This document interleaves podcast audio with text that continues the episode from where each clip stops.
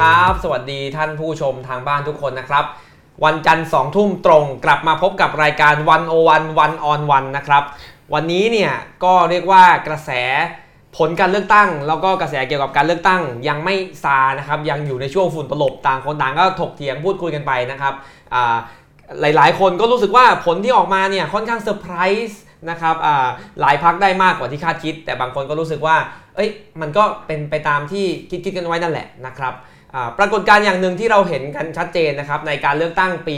62 ที่ผ่านมานะครับก็คือการเกิดขึ้นของพรรคการเมืองใหม่ๆนะครับพรรคหนึ่งที่สำคัญเลยแล้วก็เป็นที่พูดถึงกันอย่างมากก็คือพรรคอนาคตใหม่นะครับซึ่งเข้าวินอยู่ที่ 6 ล้านกว่าคะแนนนะครับแล้วก็ได้สส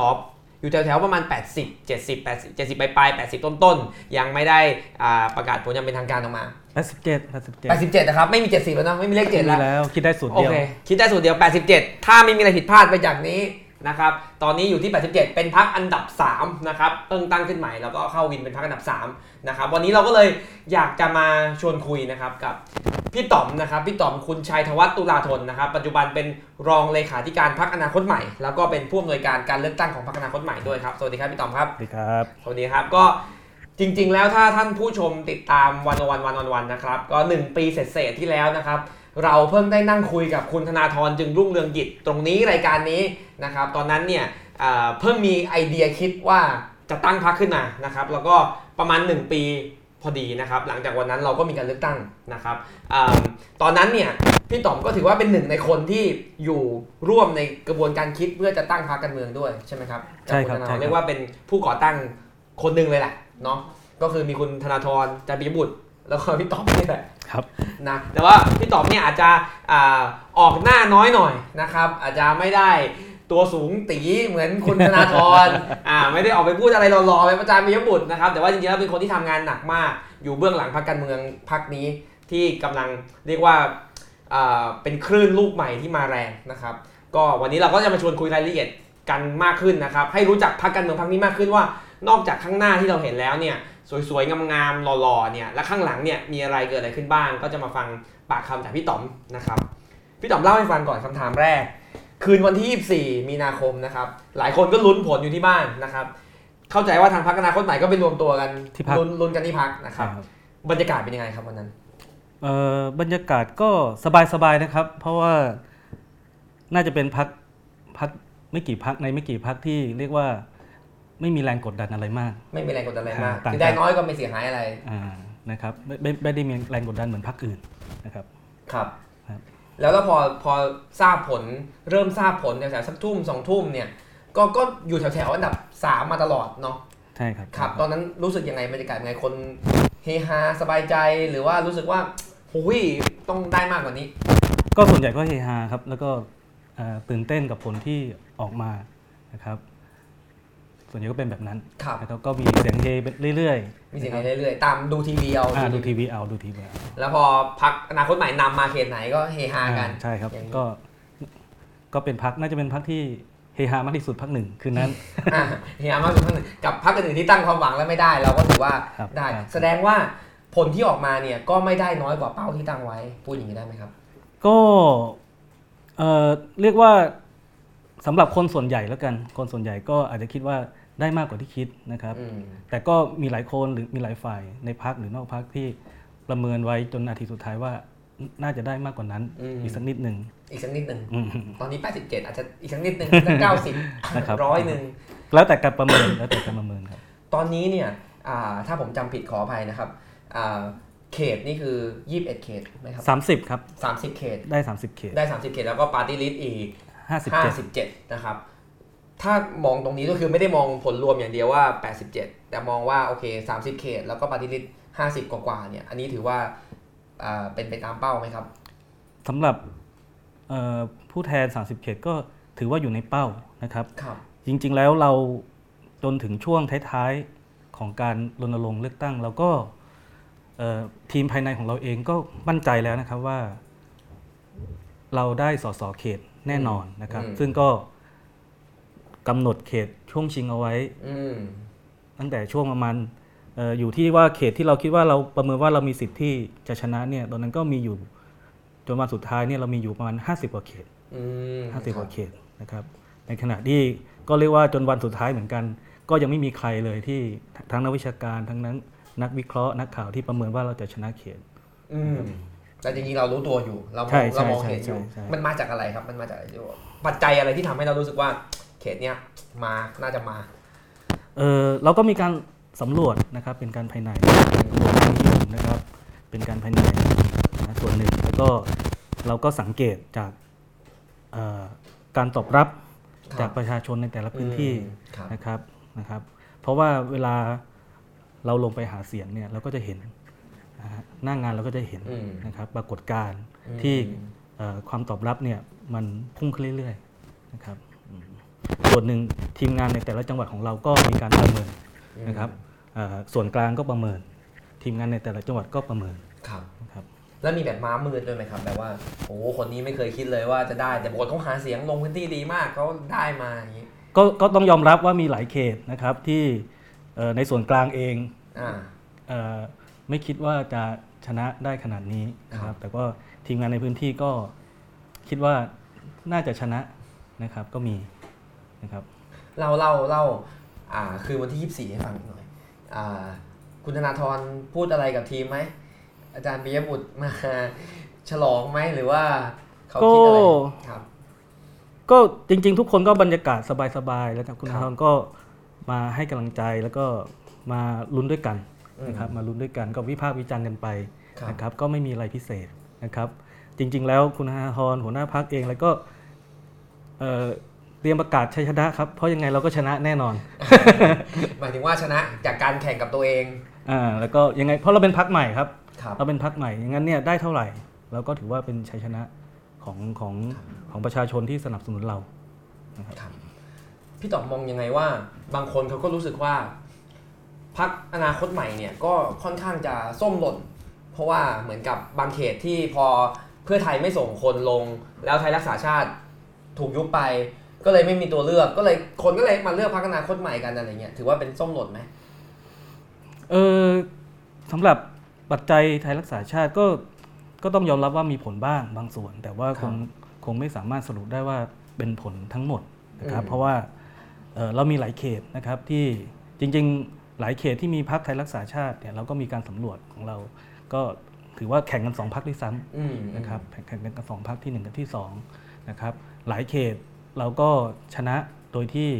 เอ่อชนะพรรคเพื่อไทยบ้างพรรคประชาธิปัตย์บ้างอยู่แล้วนะครับ อย่างสมุทรปราการอืมนะครับเอ่อเราก็ชนะเขตหนึ่งซึ่งก็เป็นเขตที่เพื่อไทยเป็นแชมป์เก่า แล้วก็ถือว่าเป็นพื้นที่เดิมพื้นที่ก็ค่อนข้างแข็งมาก หรือเออเชียงรายนะครับ เขตหนึ่งเขตหกก็ถือว่าเอาชนะเพื่อไทยอืมนะครับอ่าฮะแล้วก็พักที่แข่งด้วยกันก็คือพลังประชารัฐก็ค่อนข้างแข็งครับนะครับ หรือ เขตที่เราแพ้นะครับก็แพ้เพื่อไทยแบบเฉียดฉิวก็มี อืมเช่น ครับ เชียงใหม่เขตหนึ่งครับเรียกว่าแพ้หลักร้อยนะครับอืมก็จะมีหลาย ๆ เขตก็ไม่ได้เกี่ยวกับไทยรักษาชาติทั้งหมดครับนะครับแล้วก็เอ่ออย่างในกรุงเทพเนี่ยถ้าเราดูนะครับ เขตที่เราชนะเนี่ยเป็นเขตที่เป็นของประชาธิปัตย์เก่าอืมทั้งสิ้นนะครับ ครับ เป็นเขตของประชาธิปัตย์เก่าทั้งสิ้นนะครับ แล้วก็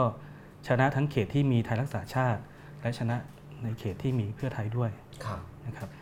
มองมองยังไงครับ อันนี้ผมอยากรู้มากเลย อย่างว่าอนาคตใหม่ไปตีเชียงรายได้ ซึ่งพื้นที่โหจริง ๆ แล้วเนี่ยคือสีแดงเข้มเลยของเพื่อไทยเดิม หรือว่าไปตีอ่าไปได้อ่าคำว่าตีนี่คือใช้คำว่าได้สอสอเขตในเขตที่เจ้าของพื้นที่เขากุมพื้นที่มายาวนานเนี่ยปัจจัยนี้คิดว่ามันมาจากอะไรครับ ก็คือคือต้องบอกอย่างนี้ก่อนนะครับเอ่อพรรคอนาคตใหม่เนี่ยตั้งแต่ตอนเริ่มต้นเนี่ยเราวางยุทธศาสตร์ไว้เนี่ย จริง ๆ เราถือว่าเราสู้ทุกพื้นที่ครับนะครับ สู้ทุกเขตนะครับ สู้กับเอ่อมีเป้าหมายนะครับ กับคนทุกทุกแบบนะครับ เพราะในฐานะพักใหม่นะครับ ทุกๆพื้นที่ทุก ๆ กลุ่มนะครับ เป็นเป้าหมายหมดนะครับอ่าเหตุผลที่ทำให้เราได้รับชัยชนะ ผมคิดว่าที่สำคัญที่สุดเราสามารถแสดงเออออก ให้ประชาชนได้เห็นถึงความมุ่งมั่นนะครับ ความตั้งใจนะครับ แล้วก็ความเอ่อชัดเจนในเรื่องอุดมการณ์จุดยืนทางการเมืองอืมอืมนะครับ แล้วสามารถเอ่อแสดงออกให้เขาเห็นได้ว่าเราเป็นการเมืองอีกแบบหนึ่งการเมืองแบบใหม่ที่เอ่อประชาชนหลาย ๆ ส่วนเนี่ยก็คาดหวังและก็รอคอยนะครับ ครับ แล้วแล้วพี่ต๋อมมองว่า ผลการเลือกตั้งที่ออกมาเนี่ยนอกจากในส่วนของพรรคอนาคตใหม่แล้วเนี่ยมีอะไรเซอร์ไพรส์ไหมครับ เช่นบางพรรคได้เยอะหรือบางพรรคได้น้อยเกินไปกว่าที่ตั้งใจไว้อะไรแบบนี้ครับหมายถึงพรรคอื่นใช่ไหมครับใช่ใช่ลองดูพรรคอื่นกันหน่อยผมว่าที่เซอร์ไพรส์คนเกือบทั้งประเทศคือน่าจะเป็นเอ่อพรรคพลังประชารัฐนะครับหลาย ๆพรรคหลาย ๆ คนก็เรียกว่าคาดไม่ถึงว่าพรรคพลังประชารัฐจะไม่ได้คิดมาว่ากจะได้เยอะขนาดนี้นะฮะครับนะครับอย่างในกรุงเทพนี่ เยอะมากนะครับอืมเยอะมากในอีสานก็เยอะมากนะครับ ก่อนวันเลือกตั้งก็ก็ประเมินประเมินว่าพลังประชารัฐไม่น่าจะได้เยอะขนาดนี้ไหมครับ เท่าที่แบบเราอ่าทำโพลแบบที่พี่ต๋อมว่าว่า ผมว่าทุกพักการเมืองยกเว้นพรรคพลังประชารัฐเองนะครับ น่าจะน่าจะไม่คิดว่าผลการเลือกตั้งจะออกมาเป็นแบบนี้ครับครับ แต่ว่าดูเหมือนว่าทางฝั่งประชารัฐพลังประชารัฐเองก็เขาก็ดูเหมือนมั่นใจ นะครับเสมอต้นเสมอปลายเหมือนกันอืมซึ่งก็ไม่มีใครเชื่อนะครับแล้วเขาก็เกือบเกือบจะทำได้แบบที่เขาครับโมไว้นะเขาโมร้อยห้าสิบใช่ไหมครับ แล้วอย่างประชาธิปัตย์หายไปไหนครับ ตอนเราลงพื้นที่เราเห็นกระแสไหมว่าประชาธิปัตย์จะหายขนาดนี้อะไรเงี้ยครับก็ไม่เห็นเหมือนกันนะครับ ก็ไม่เห็นเหมือนกันถือว่าพลิกเร็วมากเหมือนกัน ซึ่งจะเป็นด้วยสาเหตุอะไรนี่ก็มีการวิเคราะห์ไว้หลายแบบ การวิเคราะห์ได้หลายแบบ ก็ประเมินยากอืมอืมแต่ก็ถือว่าเซอร์ไพรส์ไหมครับ ที่หลาย ๆเขตเขาก็มาเสียให้อนาคตใหม่เนี่ยแหละนะอืมอืมก็ก็บางที่ก็เซอร์ไพรส์บางที่ก็เป็นไปอย่างที่เราคาดหวังก็ต้องพูดแบบนี้ต้องบางที่เราก็เห็นกระแสอยู่แล้วใช่ใช่ว่าอันเนี้ยถึงเป็นพื้นที่เดิมของเขาเราก็มาใช่ใช่หลายหลายพื้นที่ผู้สมัครของเราทีมงานในพื้นที่ของเราทำงานหนักนะครับเราก็คิดว่า อืมเป็นพื้นที่ที่เราหวังช่วงชิงคอรับยู่แล้วนะครับ ถึงวันนี้ผ่านเลือกตั้งมา 8 วันแล้วครับ พี่ต๋อมและทีมงานพักอนาคตใหม่ได้พักผ่อนกันบ้างหรือยังหรือสบายใจแล้วโอเคได้สอสอพอสมควรแล้วตอนแรกก็นอนหลับเต็มตาได้ไหมทีมงานในพักก็คิดว่าเดี๋ยววันที่ 25 คงจะแบบหายเหนื่อย จะไปทะเลกันนะครับครับ ก็ก็ยังไม่ยังไม่ยังสะกดคำว่าวันหยุดไม่เจอนะครับผมเองก็ตั้งแต่ปลายปี 60 ก็ยังไม่ได้หยุดครับนะครับ เจ็ดวันไม่มีพักเลย ก็น้อยมากน้อยมากครับทุกทุกคนทำงานหนักมาก เพราะว่าพรรคอนาคตใหม่นี่เป็นพรรคที่มีทรัพยากรจำกัด รวมถึงสงกรานต์นี้นี่หยุดไหมครับพักหรือว่าโอ้กำลังยังประชุมอยู่กำลังเถียงกันอยู่ ว่าจะมีหยุดไหมใช่ครับอืมถ้าหยุดก็ตาม5วันตามที่เขาหยุดกันนั่นแหละไม่ได้ครับหยุดไม่ได้หยุดพิเศษเป็นโบนัสจากการทำงานหนักต้นปีหน่อยเลยเหรอก็พอดีว่าเออก็เราคิดว่าหลังจากนี้เราจะพยายามลงไป หาประชาชนไปขอบคุณประชาชนอืมแล้วก็ไปพูดคุยสรุปบทเรียนนะครับ กับ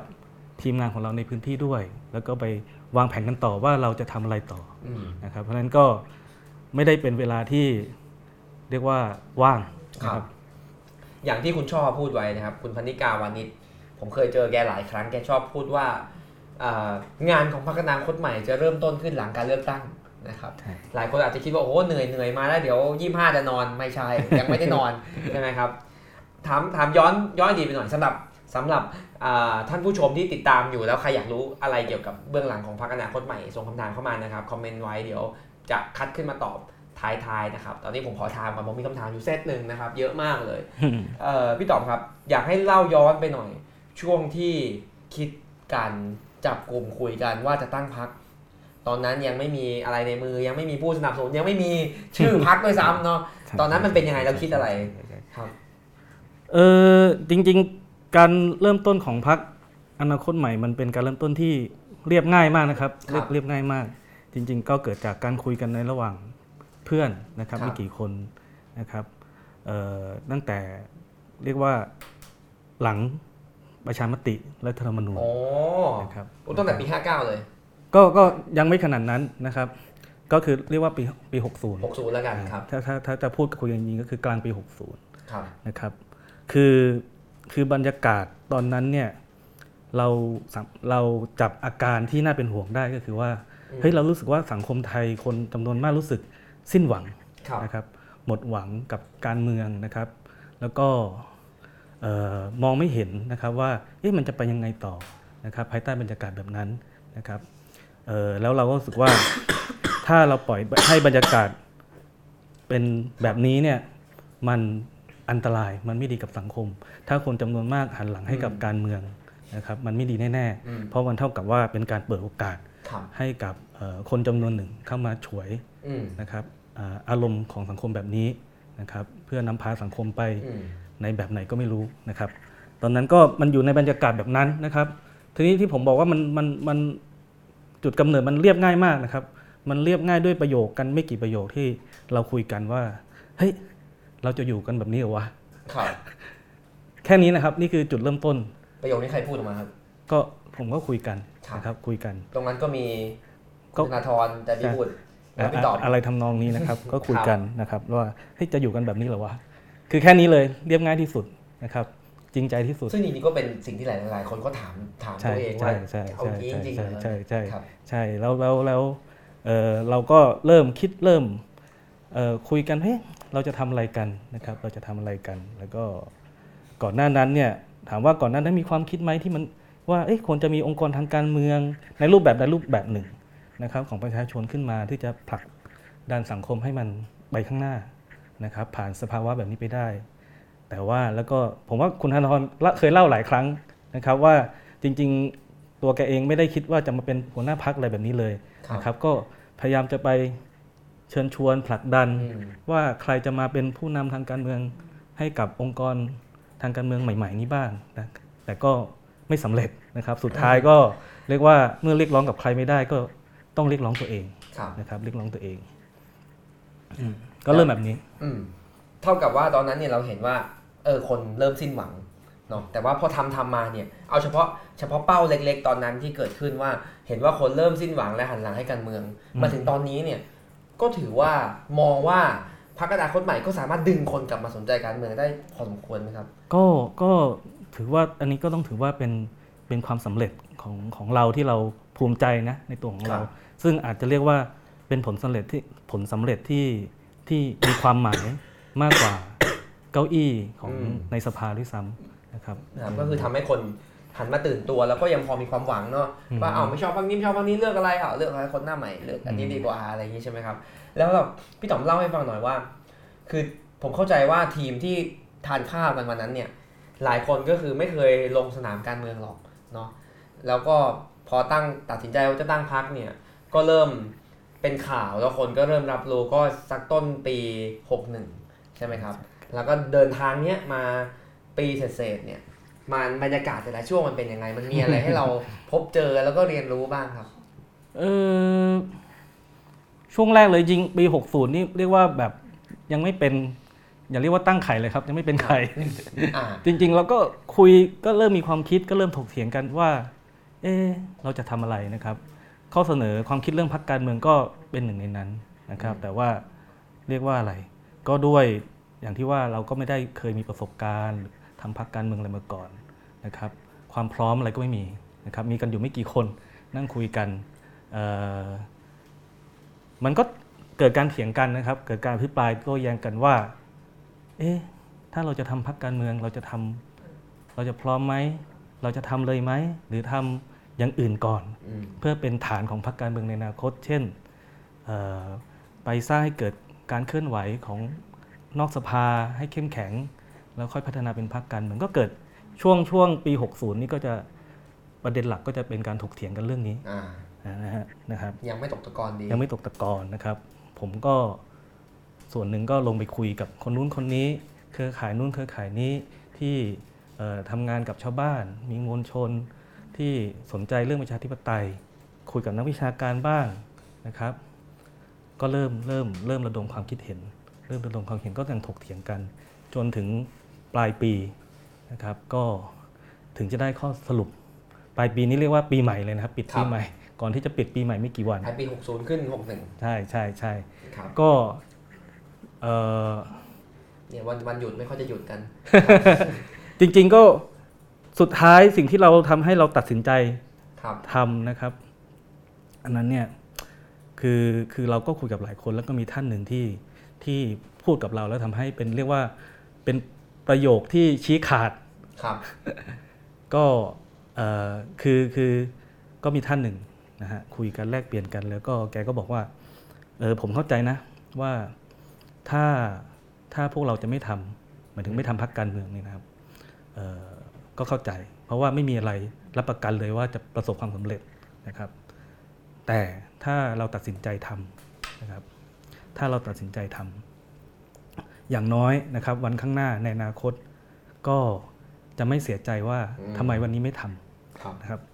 ผมเรียกว่านี่เป็นประโยคที่เรากลับไปคิดกันสองสามคนก็กลับไปนั่งคิดด้วยประโยคนี้ในช่วงปีใหม่นะครับ แล้วกลับมาเจอกันอีกทีตอนเปิดปีใหม่ ปี61อืมนะครับ จะจะจะอุบไว้ก่อนไหมครับว่าท่านนั้นเป็นใครอ๋อก็คงคงขออนุญาตไม่เอ่ยถึงแล้วกันโอเคครับครับ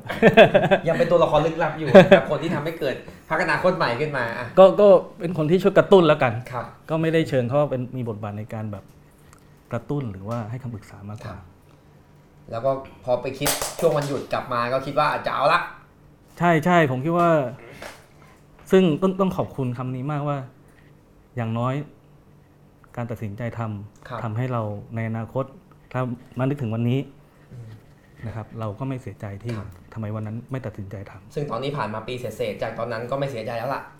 ก็ก็ก็ต้องพูดอย่างนั้น ครับผม แล้วแล้วพอพอเริ่มทำพักเนี่ยครับมันผมเข้าใจว่ามันก็ต้องมีขั้นตอนทั้งการจดทะเบียนจัดตั้งพักอืมอืมอ่าอืมเปิดตัวออกสู่สาธารณะอ่าคิดนโยบายนำเสนอนโยบาย รับสมัครสมาชิกอ่าสรรหาผู้สมัคร มาลงแต่ละเขตปาร์ตี้ลิสอะไรอย่างเงี้ยครับ รวมถึงลงสนามหาเสียงโดนด่าด้วยอะไรด้วยทั้งหมดทั้งปวงเนี่ยอืมอืมอืมขั้นตอนไหนเป็นสิ่งที่ยากที่สุดเท่าที่เราเผชิญมาอืมจริงๆนี่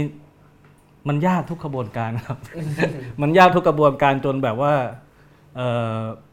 คงจะเปรียบเทียบได้ยากว่าอันไหนยากที่สุดคือมันมันมีอุปสรรค มันมีความท้าทายตลอดเส้นทางนะครับ ตั้งแต่ตอนเริ่มไปจดแจ้ง ชื่อกับกกตนะครับก็คือคือสภาพพักต้องคิดอย่างนี้ก่อนนะครับ คือจุดเริ่มต้นเนี่ยเราไม่ได้เริ่มต้นจากการที่เอ๊ะพอเราคิดจะตั้งพักครับเราก็เลยไปคุยกับนักการเมืองอืมไปคุยกับกลุ่ม คนที่มีอิทธิพลมีฐานอยู่บารมีแล้วมีฐานอืมอยู่ในพื้นที่ปุ๊บพร้อมแล้วก็มาจับมือกันอืมไปตั้งพรรคการเมืองนะครับ แต่เราเราเริ่มต้นโดยที่เรียกว่าเริ่มต้นด้วยความคิดครับ นะครับเริ่มต้นด้วยความคิดแล้วก็ประกาศออกไปว่าเฮ้ยเราคิดแบบนี้ เราจะตั้งพรรคการเมืองแบบนี้นะครับ แล้วก็เดินไปกกตเลยนะครับ โดยที่เราไม่รู้อนาคตเลยว่า ข้างหน้าใครจะเอากับเราบ้างครับเรียกว่าประกาศตัวไปแล้วก็รวบรวมผู้คนอืมไปเรื่อยประมาณ15ๆเพราะฉะนั้นทุกอย่างมันทุกขั้นตอนมันมันมีความท้าทายหมดครับนะครับ ยังไม่ต้องนับว่าระเบียบเกี่ยวกับพรรคการเมืองที่ออกมาเนี่ยมันหยุมหยินมาก แล้วก็ ทำให้ไม่เอื้อต่อการตั้งตั้งพรรคการเมืองนะครับมีอะไรที่ไม่ได้เตรียมใจเลยไหมครับ เช่น ไม่เคยรู้เลยว่าโหทำพักมันต้องเจออะไรแบบนี้ แล้วก็เจออะไรเงี้ยครับจริง ๆ ก็เตรียมใจไว้เยอะมากครับ เตรียมใจไว้เยอะกว่านี้ด้วยเอาเตรียมใจว่าจะหนักกว่านี้ เตรียมใจว่าจะหนักกว่านี้ แสดงว่ามีบางอย่างที่เตรียมใจไว้ว่าจะเละเทะ แต่ก็สุดท้ายก็ไม่ยากเท่าไหร่ก็ก็ อาจจะไม่ไม่ขนาดนั้นไม่ได้ว่าไม่ยากเท่าไหร่ แต่ว่า เอ่อเรียกว่าไอ้ที่เตรียมใจไว้อาจจะยังมาไม่ถึงทั้งหมดอ่าครับครับอย่างเช่นอย่างเช่น กระแสโจมตีต่างๆ นานาอะไรแบบนี้ครับอ่าคุณธนาธรอย่างงั้นอย่างนี้ เอ่ยอะไรเอ่ยมไม่พูดแล้วกันนะไอ้พวกเนี้ยอ่าอืมอืมอืมเตรียมใจไว้ ตั้งโอ้แต่แน่นอนครับ แรก คือมองเห็นภาพตั้งแต่มองเห็นภาพมาแต่ไกลนะครับครับ แล้วก็แล้วก็มาเร็วด้วยจริง ๆ แล้ว ถ้าใครติดตามการเดินทางของพักตั้งแต่แรก หลังจากที่เราไปกรกตก็มีการรับน้องเลย มีการไปวิพากษ์วิจารณ์ แสดงให้เห็น แล้วก็ถึงขนาดไปกดดันครับกกตว่ากกตเนี่ยถ้าเกิดยอมให้เกิดพักแบบนี้จดจัดตั้งขึ้นมาเนี่ยกกตมีความผิดอ่านะฮะอะไม่ขอลงลงรายละเอียดแล้วกัน แต่ว่าเรียกว่าถูกรับน้องตั้งแต่แรกตั้งแต่แรกเลย มีอะไรไหมครับที่ขออภัย มีอะไรไหมครับที่แบบ มันเข้ามาเยอะๆจนบางครั้งเนี่ยในช่วงปีเศษเนี่ยก็ทำให้เราเริ่มรู้สึกว่าแบบโหถ้ารู้ว่าจะหนักขนาดนี้ไม่ทำตั้งแต่แรกอะไรแบบเนี้ยหรือเริ่มเริ่มท้อใจนิดหน่อยว่าแบบโหไม่คิดเลยว่ามันจะต้องเจอ อืมอืมอืมอืมก็ไม่มีหรอกครับ คือคือคือคือไม่ไม่ใช่ว่าไม่มีไม่มีอุปสรรคไม่มีอะไรนะฮะอย่างที่ผมบอกทุกอย่างไม่ง่ายเลย ไม่มีขั้นตอนไหนง่ายนะครับ แล้วก็เอ่อสิ่งที่เราเจอเนี่ยมันก็อยู่ใน อยู่ในการคาดการณ์ระดับหนึ่งอยู่แล้วนะครับ แต่ว่าถามว่าท้อไหมคือคือความเหนื่อยเนี่ยมันปกตินะครับครับถ้าทำแล้วมันไม่เหนื่อยก็เป็นเรื่องแปลกมาก แต่ว่าเอ่อผมคิดว่าบรรยากาศในในพักอนาคตใหม่เนี่ยคือเนื่องจากว่าเราเราทำงานกันด้วยเอ่อโดยมีความคิดมีชุดหนึ่ง มีอุดมการณ์ชุดหนึ่ง ที่เรายึดร่วมกันแล้วเราอยากจะผลักดัน เราแชร์ความฝันร่วมกันนะฮะนั้นเนี่ย เวลาคนมันทำงานด้วยด้วยเห็นเป้าหมายของตัวเองมีความฝันร่วมกันเนี่ยมันไปข้างหน้าได้เรื่อยๆนะครับแม้จะมีอุปสรรคดังนั้นเนี่ยการทำงานแบบนี้มันไม่ได้ทำงานกันว่าเฮ้ยเป็นลูกจ้าง เป็นลูกน้องนะครับครับถ้าเป็นเป็นลูกจ้างเป็นลูกน้องนะครับทำงานโดยที่ไม่มีความความหวังหรือเป้าหมายของตัวเองเนี่ยครับมันมันมันง่ายที่จะท้อนะครับแต่โดยส่วนใหญ่ที่เราทำงานกันเนี่ยก็จะเป็นบรรยากาศอีกแบบหนึ่ง ผมถามอย่างนี้เลยครับพี่ต๋อมขอถามไปลึกอีกนิดนึงระหว่างปัญหาที่เกิดจากการจัดการภายในนะครับ ไม่ว่าจะเป็นการหาสมาชิกการทำเอกสารทางธุรการ การเอาคนเยอะๆ มาอยู่รวมกันมาทำงานด้วยกันกับปัญหาภายนอก เช่นนำเสนอนโยบายอย่างไร จะถูกใจคนหรือว่าจะโดนด่าอย่างนี้จะตอบโต้อยังไง ภายในกับภายนอกอะไรยากกว่า โอ้มันยากคนละแบบครับ แต่แต่ภายในเป็น เป็นอะไรที่ต้องให้ความสำคัญที่สุด เพราะผมครับคิดว่าเอ่อภายในเนี่ยมันจะเป็นตัวบอกเป็นตัวกำหนดที่สำคัญที่สุดว่าเราจะเป็นยังไง แล้วเราจะเดินไปยังไงเอ่อความสำเร็จของผลเลือกตั้งนะครับ ทุกวันนี้ก็เราก็ถือว่าเป็นผลจากภายในด้วย เพราะว่าเพราะว่าวิธีการหลักในการหาเสียงของเราคือ คือเราพยายามที่จะสะท้อน แสดงออกความเป็นตัวเรามาให้ได้มากที่สุด ให้ประชาชนสัมผัสได้ ดังนั้นเนี่ยการจัดการภายในนี่สำคัญมากสำคัญมาก พูดถึงวิธีการแสดงออก ให้คนเห็นความเป็นตัวเรานะครับ อันนี้ก็อยากรู้อยู่เลยครับว่าเอ่อยุทธศาสตร์ในการหาเสียงของพรรคอนาคตใหม่เนี่ยคือผมก็คิดว่ามันก็ต้องมีอ่าทีมเนาะที่มาร่วมกันวางแผนอืมอืมว่าจะเดินไปยังไงต้องทำอะไรบ้างนำเสนออะไรจังหวะไหน ภาพลักษณ์ ที่ปรากฏต่อสังคมเป็นอย่างไรอะไรเงี้ยแล้วก็สิ่งหนึ่งที่ผมเห็นและอ่าพรรคอนาคตใหม่สร้างปรากฏการณ์ก็คืออ่ารูปผู้สมัครนี่จะใส่เสื้อยืดคอกลมมีโลโก้พักใช่ไหมเออก็จะแหวกแนวจากอ่าอืมอืมการเมืองนักการเมืองก่อนๆที่ต้องใส่สูทผูกไทยอืมใช่ไหมครับอืมอืมอืมอะไรแบบเนี้ยครับคืออ่ามีกระบวนการคิดกันยังไงแล้ว ไอ้ที่วางไว้เนี่ยทำได้ตามเป้าไหมอืมอืมก็คือ คือต้องต้องอธิบายก่อนว่าเรา ไม่ได้ใช้การตลาดนำนะครับโอเคการตลาด marketing หรือกลยุทธ์ต่างๆเนี่ยเป็นเครื่องมือนะครับ แต่ก็อย่างที่เรียนก่อนว่า เราพยายามเป็นตัวของตัวเราที่สุดนะครับ ดังนั้นเนี่ยสิ่งเหล่านี้มันไม่ได้ถูกกำหนดจากกลยุทธ์ทางการตลาดหรือการแคมเปญแต่มันถูกกำหนดจากว่าเราเป็นใครครับเราต้องการอะไรใช่ไหมครับ อย่างผมยกตัวอย่างอะเมื่อกี้พูดเรื่องป้ายนะครับครับ เราอยากเห็นการเมืองแบบใหม่ๆ เราอยากเป็นพักการเมืองตอนที่เราคิดว่าเราจะทำพักการพักอนาคตใหม่เนี่ยฮะตั้งแต่ยังไม่มีชื่อนี่นะครับ เราคิดว่าเฮ้ยเราอยากสร้างพักการเมืองที่คนเข้าถึงง่ายนะครับ ประชาชนรู้สึกว่ามีช่องว่าง เป็นพักที่มีช่องว่างกับสังคมน้อยที่สุดครับนะครับ เป็นพรรคการเมืองที่สัมผัสได้ เข้ามามีส่วนร่วมได้ง่าย รู้สึกสบายใจนะครับ เพราะฉะนั้นเนี่ย พวกเนี้ยมันมันเริ่มจากความคิดทางการเมืองก่อนอืมอืมไม่ใช่การตลาดนะฮะครับดังนั้นไอ้สิ่งที่มันออกมาเนี่ยมันสะท้อนสิ่งนี้อืมนะครับใช่ไหมเราเราเรารู้สึกว่า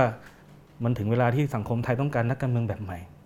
นะครับ มันก็ออกมาเป็นแบบนั้นอืมนะครับอืมยุทธศาสตร์ที่วางไว้ ว่าจะแคมเปญอย่างไรอ่าเลือกกลุ่มเป้าหมายอย่างไรอะไรเงี้ยทำเดินหน้าไปได้ตามเป้าไหมครับ ก็ถือว่า เป็นไปได้ตามเป้านะครับ คือตอนที่ตอนที่เราคิดเนี่ยนะครับ เรามองตั้งแต่ก่อนที่จะไปกกตใช่ไหมครับครับ เราก็คิดว่าเฮ้ยเราเราเรามองเรามองว่าสังคมเนี่ยมันขัดแย้งกันมาด้วยเรียกว่าอะไรอะถ้าพูดแบบหยาบๆมีเสื้อเหลืองเสื้อแดงขัดแย้งกันมานะครับ ไปเรื่อย ๆ แล้วเรารู้สึกว่า เฮ้ยมันมันเป็นความขัดแย้งที่ผิดฝาผิดตัวนะครับในสถานการณ์นี้นะครับ ดังนั้นเนี่ยถามว่าเราตั้งตำแหน่งที่ของพรรคเราเนี่ยต้องการจะสื่อสารกับประชาชนทั้งหมดว่าเฮ้ยไม่ว่าคุณจะเป็นเสื้อเหลือง ไม่ว่าคุณเป็นเสื้อแดง หรือไม่ว่าคุณจะเป็นคนกลางๆที่ไม่ได้สังกัดสีไหน หรือรวมทั้งคุณเป็นคนที่อาจจะไม่เคยสนใจการเมืองมาก่อนเลยนะครับไม่เคยเลือกตั้งมาก่อนเลยนะครับ เอ่อเราอยากสร้างการเมืองสำหรับทุกทุกทุกกลุ่มนะครับตั้งเป้าที่จะสื่อสารกับคนทุกคนนะครับอ่าแล้วเนี่ย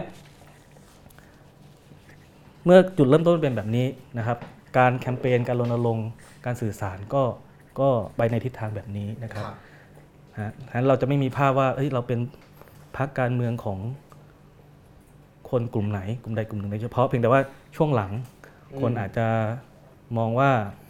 นะครับเป็นพรรคของคนรุ่นใหม่อืมเป็นคนรุ่นใหม่ แต่ว่าจริง ๆ ตั้งแต่ตอนเริ่มต้นเนี่ยนะครับไม่ว่าจะเป็นคนที่มาร่วมงานกัน คนที่ติดตามเราทางโซเชียลมีเดียซึ่งช่วงแรกเนี่ยเน้นที่ Facebook ก็จะเป็นช่วงช่วงวัยกลางคนครับนะครับเป็นคนสูงอายุก็มีอืมนะแต่ตอนหลังเนี่ยคนที่อายุน้อยหน่อยก็อืมเริ่มเข้ามาสนับสนุนพรรคเรามากขึ้น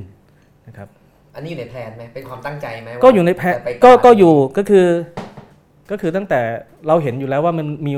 มีสิ่งที่เขาเรียกกันว่า new voter นะครับอ่าอยู่ประมาณ 7 ล้านกว่าคน7ถึง8ล้านคนนะครับ ก็ถือว่าเป็นกลุ่มเป้าหมายที่เราคิดว่าเราต้องเราต้องอาช่วงชิงให้ได้เหมือนกันเพราะฮะเพราะว่าจริง ๆ แล้ว เพราะว่าเขาเป็นคนที่เรียกว่าไม่ได้มี loyalty กับพรรคการเมืองใดมาก่อนครับนะครับแล้วเราก็มองว่าเป็นพรรคการเมืองที่น่าจะ เป็นกลุ่มที่เราคุยกันรู้เรื่องง่ายครับนะครับ ในทางกลับกันเขาน่าจะคุยกับพรรคการเมืองที่มีอายุเยอะหน่อยยากนะครับอืมมีมีปัจจัยอะไรไหมครับ ประเมินหน่อยว่า สมมติสมมตินะคือเราไม่มีตัวเลขแบบพิสูจน์ได้เนาะว่าคนรุ่นใหม่เลือกพรรคอนาคตใหม่เยอะจริงหรือเปล่าอืมแต่สมมติว่ามันจริงนะครับ มีปัจจัยอะไรไหม เราเลือก key message อย่างไรในการไอ้คำว่าเข้าไปคุยกับคนรุ่นใหม่ให้ได้เนี่ยคือเราเราทำยังไงครับ จริงๆจริง ๆ ตั้งแต่เริ่มต้นเราเราไม่ได้วางแบบนั้นเป็นหลักนะครับ คือเราเห็นเราเห็นแต่เราพยายามจะสื่อสารกับคนทุกกลุ่ม จริง ๆ แล้วกลุ่มที่เราอยากจะสื่อสารมากที่สุดคือกลุ่มคนที่ไม่พอใจกับสภาวะที่เป็นอยู่อืมแล้วอยากจะเปลี่ยนแปลงอืมนะครับ ไม่ว่าเขาจะเคยผ่านความขัดแย้ง เคยมีส่วนร่วมในความขัดแย้ง หรือเปล่าหรือไม่มีเลยนะครับเพราะฉะนั้นเนี่ย เออไม่ได้ไม่ได้ไม่ได้คิดเป็นเดโมกราฟีตามตามอายุขนาดนั้นนะครับ เพียงแต่เราเห็นเราเห็นว่านี่เป็นกลุ่มก้อนหนึ่งนะครับ เราเห็นประสบการณ์จากต่างประเทศนะครับ จากเช่นกรณีแคนาดานะครับทูโดที่สามารถกระตุ้นให้คนรุ่นใหม่จากเดิมที่มาใช้เสียงมาใช้สิทธิ์เนี่ยแค่ประมาณ 30กว่าเปอร์เซ็นต์ไม่ต่างอะไรเมืองไทยนะครับสามารถยกระดับให้คนมาใช้สิทธิ์ได้ถึง 50%แล้วก็เป็นส่วนหนึ่งของชัยชนะเขาเราเห็นนะครับ แต่ว่า พรรคอนาคตใหม่ไม่ได้ตั้งเป้าไว้ว่าเราจะสื่อสารกับคนอายุน้อยนะครับเฉพาะคนอายุน้อยตั้งแต่แรกนะครับคือเรามองในสเปกตรัมทางความคิดมากกว่าอืมทางความคิดมากกว่าพี่เดี๋ยวกลุ่มคนที่ผมต่อให้พี่เดี๋ยวกลุ่มคนที่รู้สึกเบื่อกับสภาพที่เป็นอยู่แล้วอยากจะมีอะไรที่ดีกว่า ก็อาจจะเป็นคนที่อายุน้อยๆนั่นแหละใช่ไหมนั่นก็ที่เขาส่วนหนึ่งคือคือคนอายุน้อยๆเนี่ยจริง ๆแล้วเอ่อจริง ๆ เรามองเห็นอย่างนี้ครับเอ่อ คือผมผมเองก็เป็นส่วนหนึ่งที่ผมว่าผมเราตั้งคำถามนะ คือ คือมันมีคนเราเราสงสัย เรามีสมมติฐานบางอย่างว่า คนที่อยู่ในเจเนอเรชันที่ผ่านการอ่ารัฐประหาร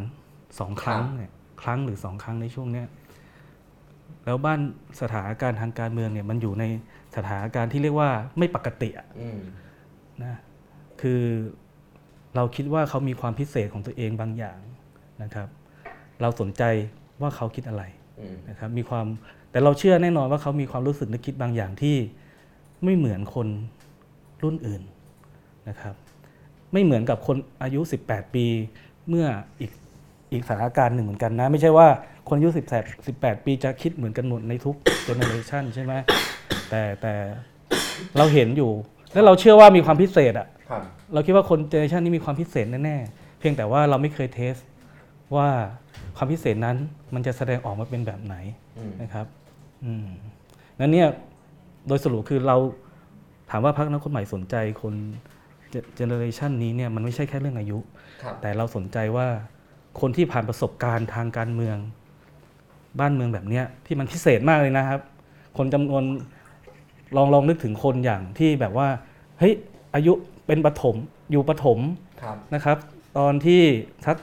ปี48 49นะครับอืมปลายรัฐบาลไทยรักไทยนะครับก็โตเห็นมาการประท้วงละโตมาเออเห็นการประท้วงเสื้อเหลืองนะครับ แล้วก็สักพักมีรัฐประหารอืมเข้ามหาวิทยาลัยนะครับ เข้ามหาวิทยาลัย สักพักเรียนจนจบกำลังเริ่มทำงานหรือ หรือเรียนปริญญาโทบางท่านครับนะครับเฮ้ยมีรัฐประหารอีกแล้วอืมนะครับ หรือลองนึกถึงคนที่เอ่อโตมาพอจะรับรู้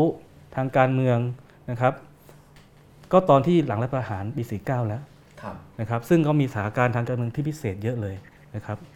อะไรแบบเนี้ยแล้วก็สักพักหนึ่งพอเป็นวัยรุ่นเอ่อก็มีรัฐรัฐประหารอีกนะครับ เรียกว่าชีวิตทางสังคมส่วนใหญ่ของเขาเนี่ยไม่ได้อยู่ในสถานการณ์ปกติเลยอืมนั้นเนี่ยคน generation เจเนอเรชันนี้ยน่าสนใจมากอืมถือผมถือว่าเป็นเจเนอเรชันพิเศษนะครับ แล้วก็ถ้าเรียกว่าน่าค้นหา ซึ่งก็เป็นสิ่งที่ต้องค้นหากันต่อไปใช่ใช่ว่าตกลงคนกลุ่มนี้เลือกพักอนาคตใหม่ จริงไหม เหมือนที่หลายๆ คนพูดกันเนาะคิดว่าจริงไหมครับเออน่าจะมีส่วนจริงคือ คือการเลือกตั้งครั้งนี้หลายหลายท่านก็ คือเราบอกว่ามันเกิดปรากฏการณ์พิเศษขึ้นมา อย่างหนึ่งก็คือว่าเมื่อก่อนเนี่ยเอ่อเวลาวัยรุ่นหรือคนที่เอ่ออายุยังไม่เยอะนะครับ ก็มักจะเลือกตั้งใช้สิทธิ์เนี่ยตามที่ผู้ใหญ่ ตามพ่อแม่ตามผู้ใหญ่ในครอบครัวครับเออบอกมนะครับ แต่คราวนี้เป็นปรากฏการณ์ที่ใหม่มากก็คือว่าคนรุ่นอายุน้อยเนี่ยกลับเป็นคนไปบอก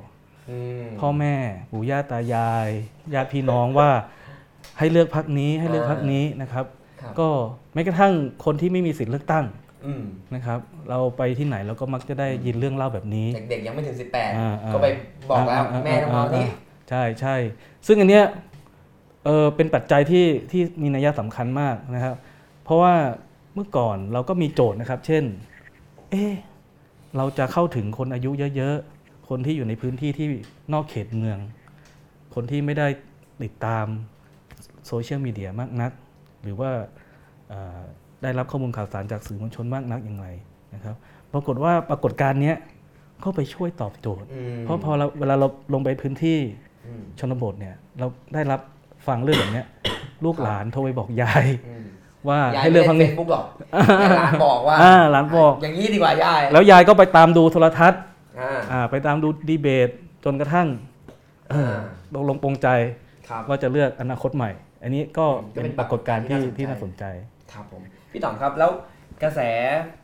ฟ้ารักพ่ออะไรเงี้ยมันมายังไง มันมาด้วยความตั้งใจที่เราวางแผนมาไหมหรือมันติดขึ้นมาเอง แล้วถ้ามันติดขึ้นมาเองเนี่ยพอพอมันติดขึ้นมาเนี่ย คนคนในพรรคแบบ มองมันยังไงพูดคุยกันยังไงอืม ผมเอาไปผมเพิ่มคิดว่าเติมอย่างนี้ก่อน คือ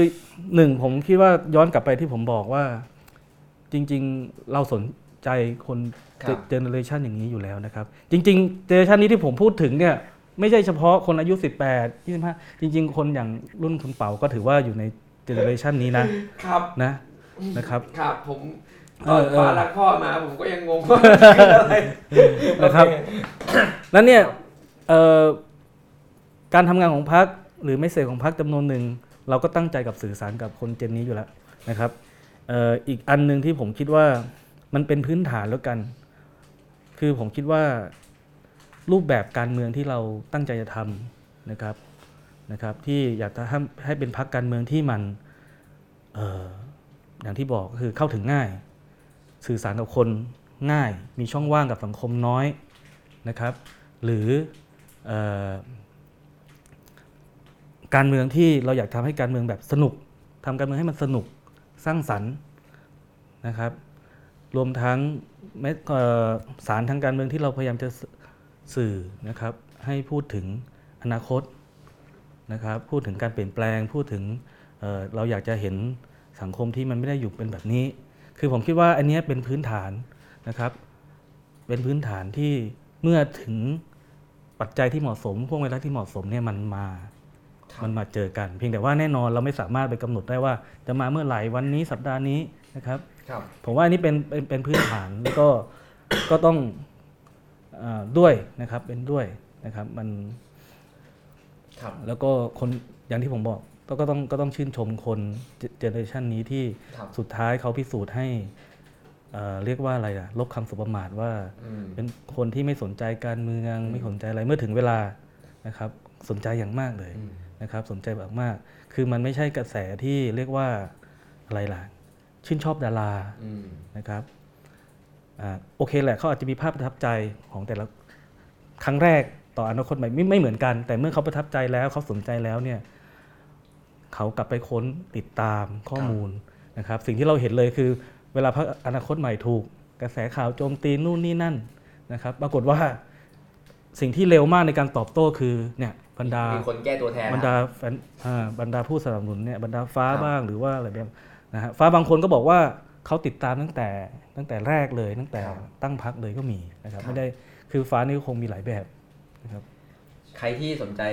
กระแสคนรุ่นใหม่ที่ตื่นตัวทางการเมืองนะครับ ผมแนะนำให้เล่นทวิตเตอร์นะครับอ่าผมจะเข้าไปดูแฮชแท็กฟ้ารักพ่อได้นี่ basic นะครับผมแนะนำเคล็ดลับนะครับ เข้าไปดูทวิตเตอร์อย่าไปดู account คุณธนาธรไปดูอืม account พลังประชารัฐ ครับอืมแล้วไปดูว่าพลังประชารัฐทวีตอะไรเนี่ยมีคนตอบอะไรบ้างนะครับวันนี้แนะนำอืมอืมนะครับอืมขอให้ไปดูลองดูสนุกดีใช่นะครับใช่เอออันนี้อันนี้พูดถึงทวิตเตอร์นี่ก็น่าสนใจอันหนึ่งนะครับ คือคือตอนที่เราคิดจะตั้งพรรคเนี่ยนะครับผมคิดว่าเรามองเห็นปรากฏการณ์อันหนึ่งในรอบสิบกว่าปีที่ผ่านมาคือ มันเกิดว่าวัฒนธรรมใหม่ๆครับนะครับวัฒนธรรมใหม่ ๆ ขึ้นมา ทางการเมืองทางความคิดอ่า แม้ว่ามันจะอาจจะไม่ได้สะท้อนออกมาเป็นการรูปแบบกิจกรรมทางการเมืองโดยตรง เดินชุมนุมประท้วงอะไรแบบเนี้ยอันนั้นอาจจะไม่ได้ปรากฏแต่มันปรากฏเยอะแยะเลย ทั้งภาษา ทั้งอืมเพลง ทั้งอะไรแบบเนี้ยมันเริ่มปรากฏนะครับนะครับ มันเรียกว่าอะไรถ้าสำหรับในแวดวงนักกิจกรรมเนี่ยเรียกว่ามันหมดยุคไอ้ดนตรีเพื่อชีวิตอะไรไปเลยนะครับอืมมันเกิดมันเกิดอืมคลื่นทางวัฒนธรรมใหม่ๆค่อยๆอันนี่ออกมานะครับเอ่ออันนี้ก็มันก็เป็นปรากฏการณ์นะที่มันเรียกว่าทำให้เราเห็นสัญญาณอะไรบางอย่าง แล้วจริง ๆ ตอนนั้นที่ที่เราเราเริ่มตั้งพัก แล้วเราจะไปกอตอแล้วเราก็มีแฮชแท็กอันนึงเกิดขึ้นมาคือช่วยธนาธรตั้งพักอืมนะครับ มันก็ตอนนั้นแฮชแท็กนี้ก็ขึ้นสู่กระแสสูงมากเริ่มทางไหนครับอ่าพักพักเริ่มอ่าอ่าก็คืออ่ามันมีคนที่สนับสนุนเราเชียร์เรานะครับ ก็เฮ้ยตั้งขึ้นมาตอนนั้นกำลังจะคิดกันว่าเฮ้ยจะ ตั้งชื่อพักอะไรดีอ่าอ่าแล้วมีช่วยธนาธรตั้งชื่ออ่าพรรคตอนนั้นครับก็ขึ้นมานะครับ คือตอนนั้นก็หลายท่านก็หลายคนในทวิตเตอร์ก็ยังไม่ได้รู้จักธนาธรอืมเลยด้วยซ้ำแต่มันก็มันก็เกิดปรากฏการณ์นะครับ แล้วก็จริง ๆ หลังจากนั้นไม่กี่วันเนี่ยก็มีผู้สื่อข่าวในเสือผู้โสคนหนึ่งนะครับบอกว่าเขาเขาไปดูครับเขาไปดูทวิตเตอร์พวกเนี้ยนะครับ ไม่ได้แล้วพอเข้าไปดูเนี่ยก็ไม่ได้เห็นเฉพาะเรื่องแท็กเรื่องพวกนี้หรอกเขาเห็น การพูดคุยกัน เห็นภาษาเห็นอืมอะไรแบบใหม่ เขาก็บอกว่าเฮ้ยอันเนี้ยมันปรากฏการณ์เนี้ยไม่ธรรมดา มันมันมันไม่ธรรมดา มันคล้าย ๆ กับมันเกิดมันกำลังเกิดการ คือเขาบอกว่าเขาไม่รู้เขาไม่รู้มันเป็นโลกที่เขาไม่รู้จักครับมันเป็นมันเหมือนกับมันอาจจะเกิดการเรียกว่าอะไรปะทะกันอืมของคนละคนละเจเนอเรชันเลยด้วยซ้ำอะไรทำนองนี้นะฮะ นะฮะอันนี้ปรากฏการณ์ฟ้ารักพ่ออะไรนี่มันสะท้อนหลาย ๆ อย่างครับนะครับแล้วก็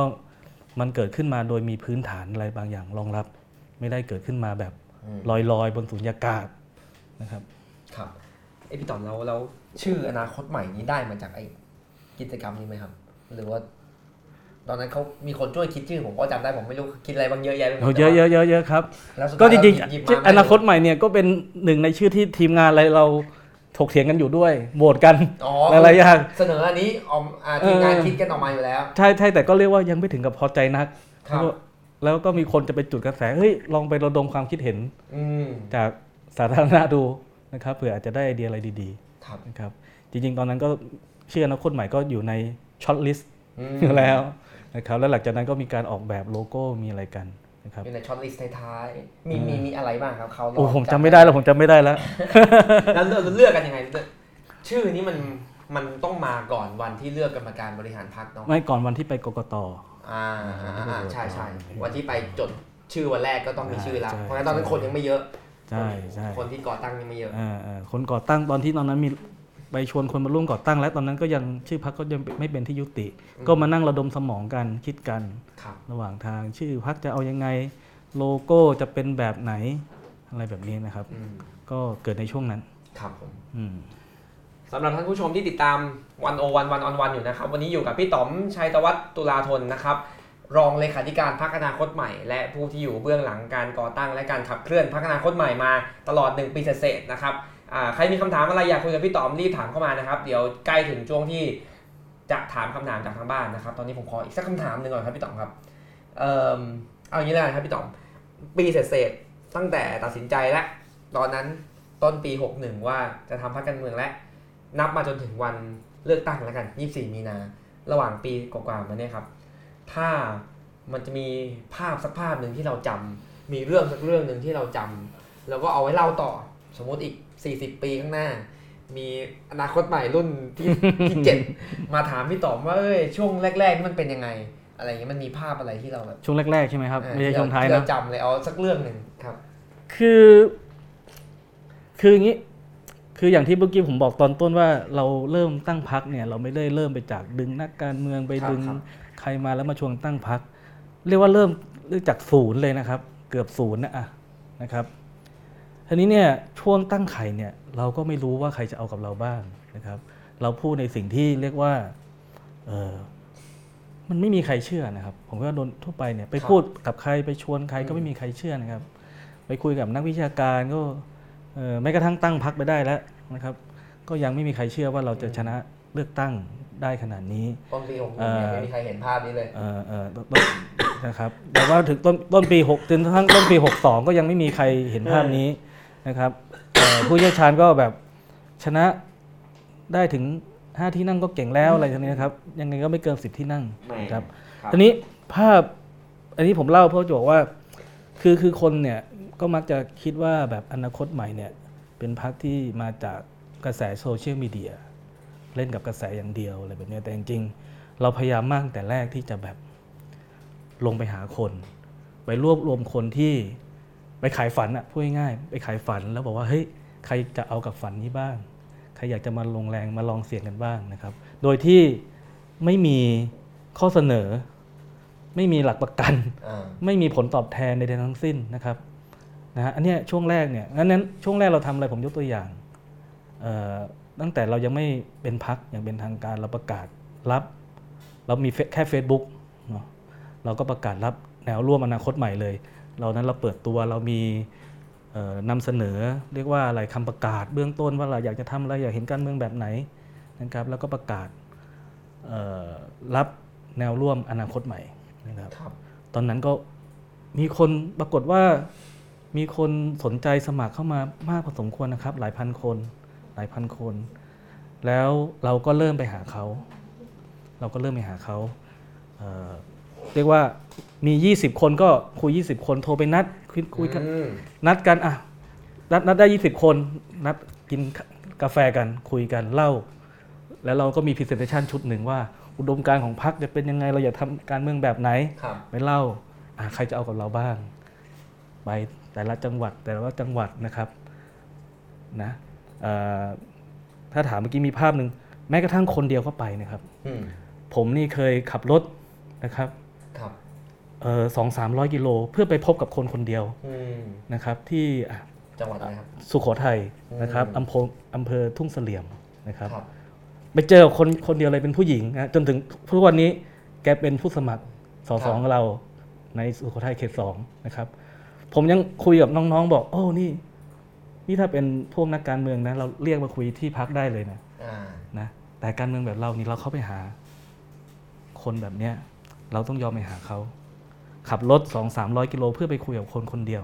นะฮะนี่คือภาพ ตอนนั้นเขาน่าสนใจยังไงครับทำไมต้องไปเราไม่รู้น่าสนใจอะ แต่มันมีอะแต่แต่ถ้าทั้งมีคนสมัครมาเราก็ต้องไปอะแต่อำเภอเนี้ยทั้งอำเภอมีอยู่คนเดียว อ่าแค่นี้นึกออกก็ไหมน่าสนใจแล้วอะไรเงี้ยมันมีคนเดียวครับ นะครับอาจจะบางจังหวัดหัวเมืองใหญ่ๆ ก็มีร้อยคนก็มีใช่ไหมครับครับนัดกันทีละยี่สิบคนห้าสิบคน อืม นี่นี่เป็นภาพที่ถ้าถามผมว่านี่คือภาพจำของผมคือ อืม เราเราเริ่มด้วยอืมเราไม่ได้เริ่มด้วยโซเชียลมีเดียอย่างเดียวอืมเราเริ่มด้วยเอ่อสิ่งที่จับต้องได้คนจริง ๆ รวบรวมคน ซึ่งเป็นช่วงที่เรียกว่ายากลำบากมากนะครับครับ จนทุกวันนี้เรียกว่าอนาคตใหม่ เราเป็นพักที่ทำงานด้วยอาสาสมัครเกือบร้อยเปอร์เซ็นต์ครับนะครับ ทุกวันนี้เนี่ยกลไกต่างๆ ในจังหวัดเนี่ย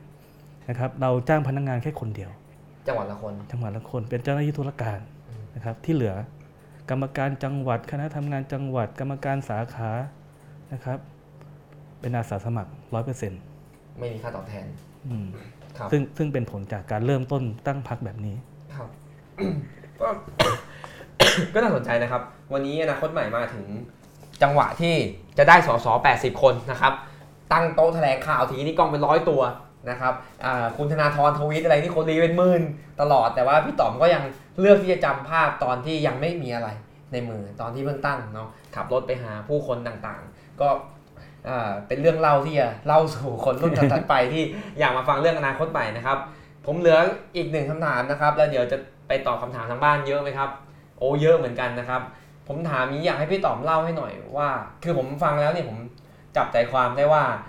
พรรคอนาคตใหม่ก็ตั้งขึ้นมาจาก การนั่งกินข้าวกันของกลุ่มเพื่อนไม่กี่คนที่ไว้ใจกันใช่ไหมครับทำทำงานมาด้วยกันแล้วเนี่ยมีบ้างไหมที่พอโรงงานมันมันไม่เหมือนที่ฝันกันตอนกินข้าวอะ คนหนึงเห็นอย่างคนหนึงเห็นอย่าง เริ่มมีความขัดแย้งในแนวทางการทำงาน หรือว่าความภาพคิดภาพฝันอะไรอย่างนี้แล้วเกิดปัญหากันขึ้นภายในระหว่าง กลุ่มผู้ก่อตั้งด้วยกันเองอะไรเงี้ยครับ ก็ ก็คงไม่มีขนาดนั้น แต่ว่ามันก็จะมีลักษณะแบบ เออ บางทีเราคิดง่ายไปอืมบางเรื่องเราคิดว่าง่ายไปนะครับ แล้วมันก็ไม่ได้ง่ายขนาดนั้นนะครับ คิดกลไกที่มันง่ายเกินไปนะครับ หรือว่าตัดสินใจคิดว่าเออพอมาดูย้อนหลังเอ้ยมันวันนั้นไม่น่าจะตัดสินใจแบบนี้น่าจะตัดก็เป็นเรื่องธรรมดาผมเช่นคิดว่าเช่นอะไรบ้างครับเอออะไรง่ายไปคืออ่าเช่นเออเราคิดเรื่องเออ จะทำ primary vote อ่าอ่านี่สผมสดีใจหมดเลยนะอะไรแบบเนี้ยครับนะครับ มันก็ไม่ได้ง่ายแบบนั้นอ่านะแต่ว่าถามว่าสุดท้ายย้อนกลับไปจะทำไหมก็ต้องทดลองทำนะครับ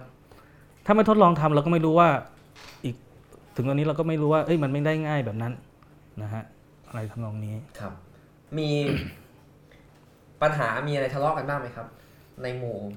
ระดับบนบนๆของพรรคอย่าเรียกว่าระดับบนๆเลยครับ ผมผมคิดว่าอย่างนี้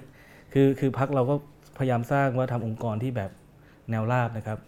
โอเคแม้กระทั่งว่าไม่จะเป็นหัวหน้าพักผู้นำพักหรือผู้ร่วมจัดตั้งตั้งแต่แรกมันก็ไม่ได้มีอภิสิทธิ์อะไรขนาดนั้นเอ่อหัวหน้าพักนี่โหวตแพ้ประจำนะครับในที่ประชุมหมายกรถึรงมโหวการตในพรรคที่ประชุมเหรอโหวตเรื่องอะไรเล่าให้ฟังอันนั้นเนี่ยได้ไหมมันมันก็เป็นโอ้มันก็หลายเรื่องทีนี้แต่ว่าหมายความว่าที่พูดก็คือว่าไอ้บรรยากาศการถกเถียงครับกันเนี่ยนะครับมันเป็นทั่วไปในการทำงานนะครับแล้วมันก็ไม่ได้เป็นเรื่องระหว่างแกนนำพัก ถึงจะมีนัยยะสำคัญขนาดนั้น คือในการทำงานในคณะทำงานต่างๆ เราก็อภิปรายถกเถียงกันโดยเสรีนะครับ ในทีมแคมเปญในทีมอะไรที่ผมทำงานด้วยก็ก็เป็นแบบนั้นนะครับ คือไม่ใช่ว่าคุณธนาธรเสนออะไรจะต้องได้ไม่ได้ครับ บางครั้งก็โหวตแพ้เหมือนกัน แพ้ประจำครับ แพ้ประจำแพ้แล้วต้องทำด้วย ต้องต้องไปพูดแบบที่ตัวเองโหวตแพ้ด้วยอะไรเงี้ยครับ คิดไหมครับว่าคุณธนาธรจะมาถึงวันที่มีชื่อเสียงระดับประเทศระดับโลกขนาดนี้ เออต้องอันนี้โทษทีต้องยอมรับก่อนว่าเอ่อคนรู้จักธนาธรเยอะมาก แล้วบางคนก็มองคุณธนาธรเป็นสัญลักษณ์ของพรรคไป มากมากกว่าที่ว่าเออพรรคมีแนวคิดอุดมการณ์แนวราบอะไรแล้วแต่คิดถึงอนาคตใหม่คิดถึงธนาธรก่อนใช่ไหมคิดไหมครับว่าจะมาถึงวันนี้แล้วตัวคุณธนาธรเขา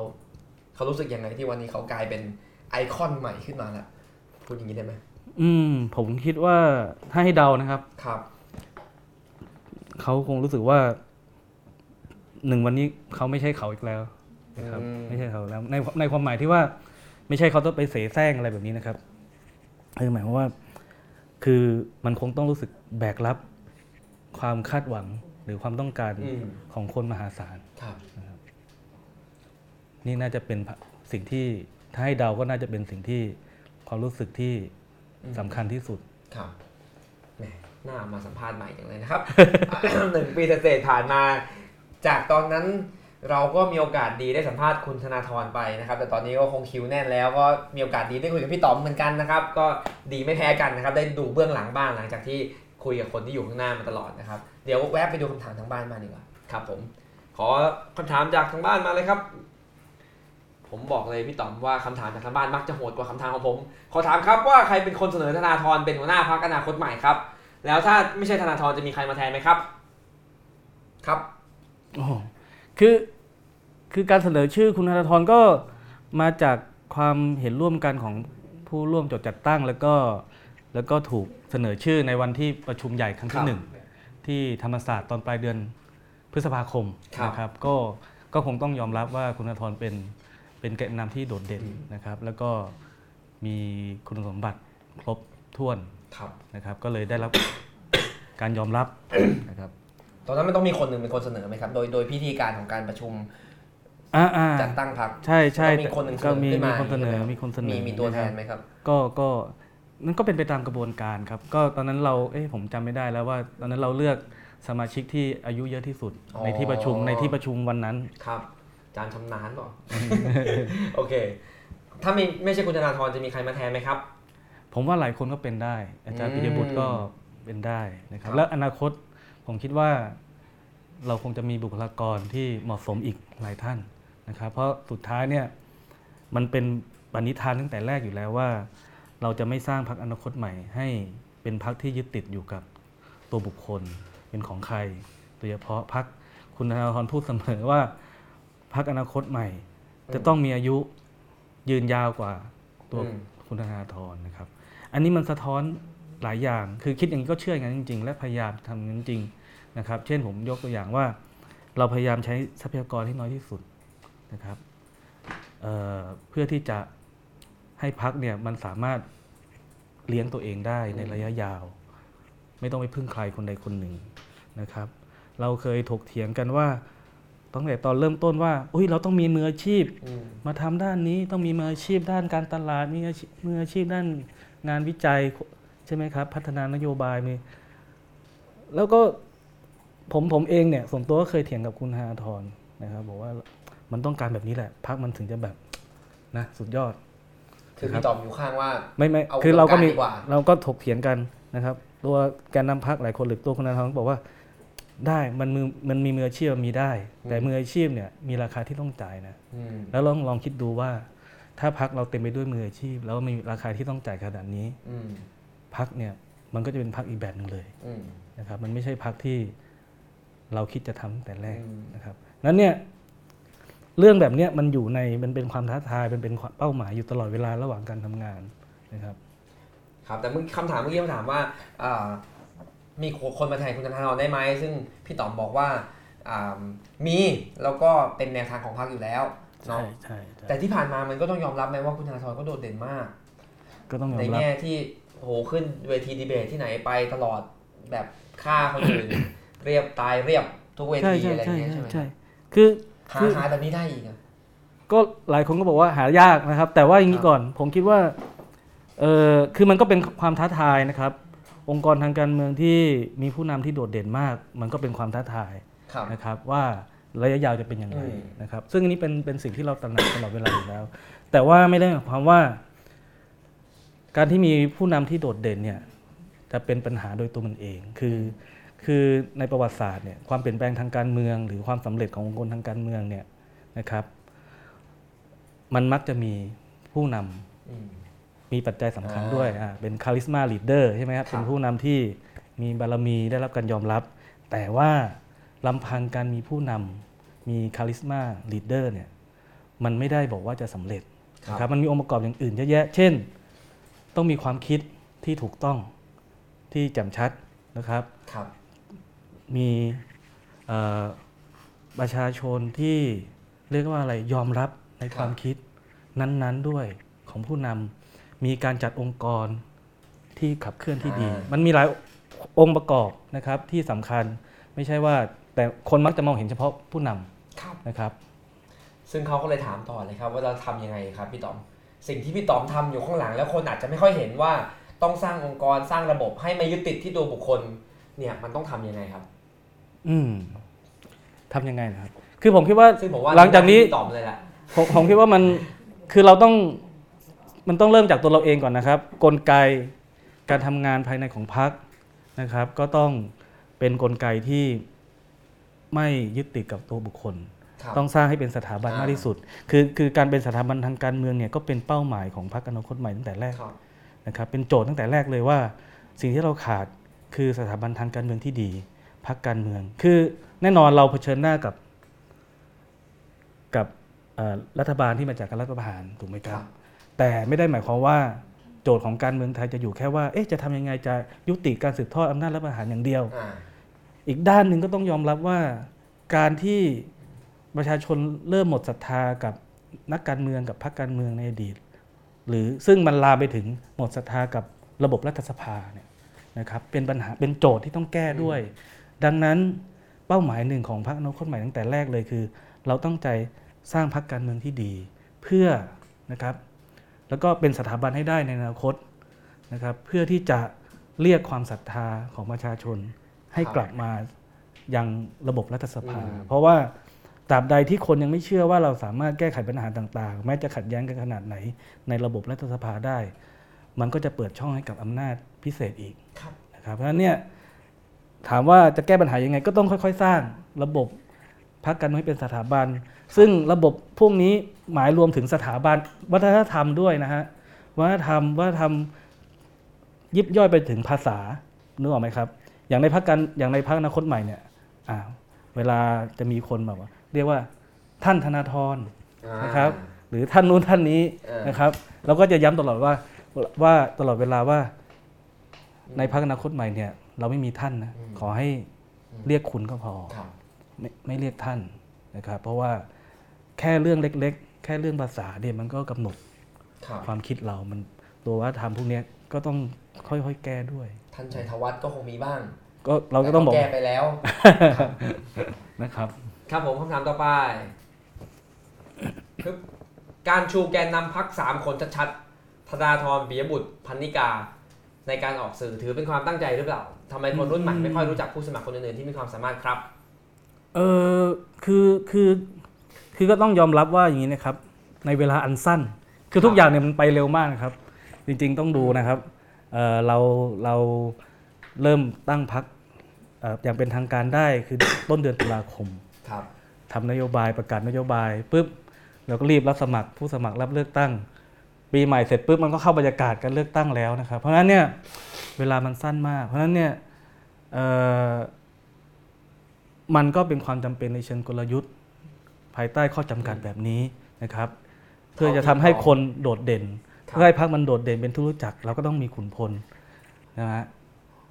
ที่มันเด่นชัดเป็นภาพแทนของอนาคตใหม่นะครับ แต่ตอนนี้มีคุณพลตัวอื่นพร้อมอ่าจะขึ้นมา ระหว่างทางเราก็แล้วระหว่างทางเราก็เริ่มเริ่มสร้างนะครับ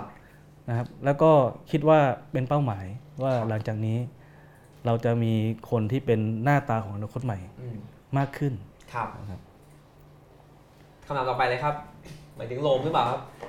เห็นโลมก็ออกงานบ่อยใช่ โลมก็เคยมารายการนี้แล้วนะครับผมสัมภาษณ์โลมแล้วตอนนั้นยังไม่อยู่พัก คุณสมประกอบถามว่าคิดยังไงกับพื้นที่ภาคใต้ครับ ในช่วงก่อนระหว่างหลังเลือกตั้ง ประเมินคะแนนเสียงที่ออกมาในภาคใต้ยังไง ผมจำไม่ได้ภาคใต้พักอนาคตใหม่คะแนนเป็นไงบ้างครับภาคใต้นี่ภาคนกคือเราไม่ได้สักเก้าอี้เลย ไม่ได้เลนะครับยครับทุกจังหจวัดริงๆจริงๆก่อนเลือกตั้งนี่เราก็มีพื้นที่ที่เราค่อนข้างมั่นใจว่าเราจะชนะเลือกตั้งอยู่อ่าแต่ก็ผลออกมาไม่ได้เป็นอย่างที่คาดนะครับครับก็ แต่ว่าคะแนนโดยรวมทั้งภาคเนี่ยเราได้มาสักประมาณ 5 0 0แสนกว่าคะแนนสำหรับการเลือกตั้งครั้งแรกที่อืมเจาะในพื้นที่ที่เรียกว่าแข็งแกร่งมากของพรรคประชาธิปัตย์ครับก็ถือว่าไม่เลวแต่ว่าก็ต้องทำงานหนักอีกเยอะนะครับเยอะแต่เห็นอย่างภูมิใจไทยนี่เขาเจาะได้หลายเขตเลยนะครับพี่ต่อมมองไงทำไมทำไมภูมิใจไทยเขาเจาะได้เออจริง ๆภูมิใจไทยเนี่ยในสนามเลือกตั้งเนี่ยก็เป็นที่ล่ำลืออยู่แล้วนะครับว่า เขาเจาะไปทั่วประเทศรวมทั้งอืมภาคใต้ด้วยนะครับ ด้วยทรัพยากรที่เขามีค่อนข้างเยอะนะครับ แล้วก็เครือข่ายทางการเมืองนะครับ ก็ก็ภูมิใจไทยนี้ก็ไม่ถือว่าเซอร์ไพรส์เท่าไหร่นะครับในภาคใต้ครับผมก็ได้ยินมานานแล้วว่าอืมเขาจะสามารถได้เก้าอี้จากภาคใต้ในการเลือกตั้งคราวนี้ครับก็เป็นอีกหนึ่งพรรคที่น่าสนใจเนาะโอ้ได้ข่าวว่ามีคำถามเยอะเลยครับผมเชิญครับคำถามต่อไปจากทางบ้าน ตอนตัดสินใจทำพรรคคำนึงถึงเงื่อนไขความเสี่ยงที่จะเจอในวันนี้บ้างหรือเปล่า มีเรื่องอะไรบ้าง จริงๆต้นๆโอ้โหพูดไปแล้วล่ะเอาอีกสักหน่อยจริง ๆคำนึงเยอะเลยครับ ก็อย่างที่เรียน ก็อย่าให้บรรยายแล้วกัน แต่ว่าคำนึงจนถึงระดับที่ว่านะครับเอ่อเงื่อนไขหนึ่งในการตั้งพักจะตัดสินใจทำพักการเมืองพักอนาคตใหม่เนี่ยฮะตั้งแต่ยังไม่มีชื่อเนี่ย อันหนึ่งเลยคือต้องต้องเรียกว่า ทุกคนที่จะ ร่วมกันทำพักการเมืองเนี่ยครับนะครับ จะต้องเออตกลงใจว่าทำแล้วเราจะไม่ถอยอีกแล้วอืมทุกคนต้องตัดสินใจเปลี่ยนชีวิตเลยอืมนะครับ แพ้หรือไม่ประสบความสำเร็จ หรือไม่ว่าอะไรก็แล้วแต่ จะไม่ถอยกลับไปใช้ชีวิต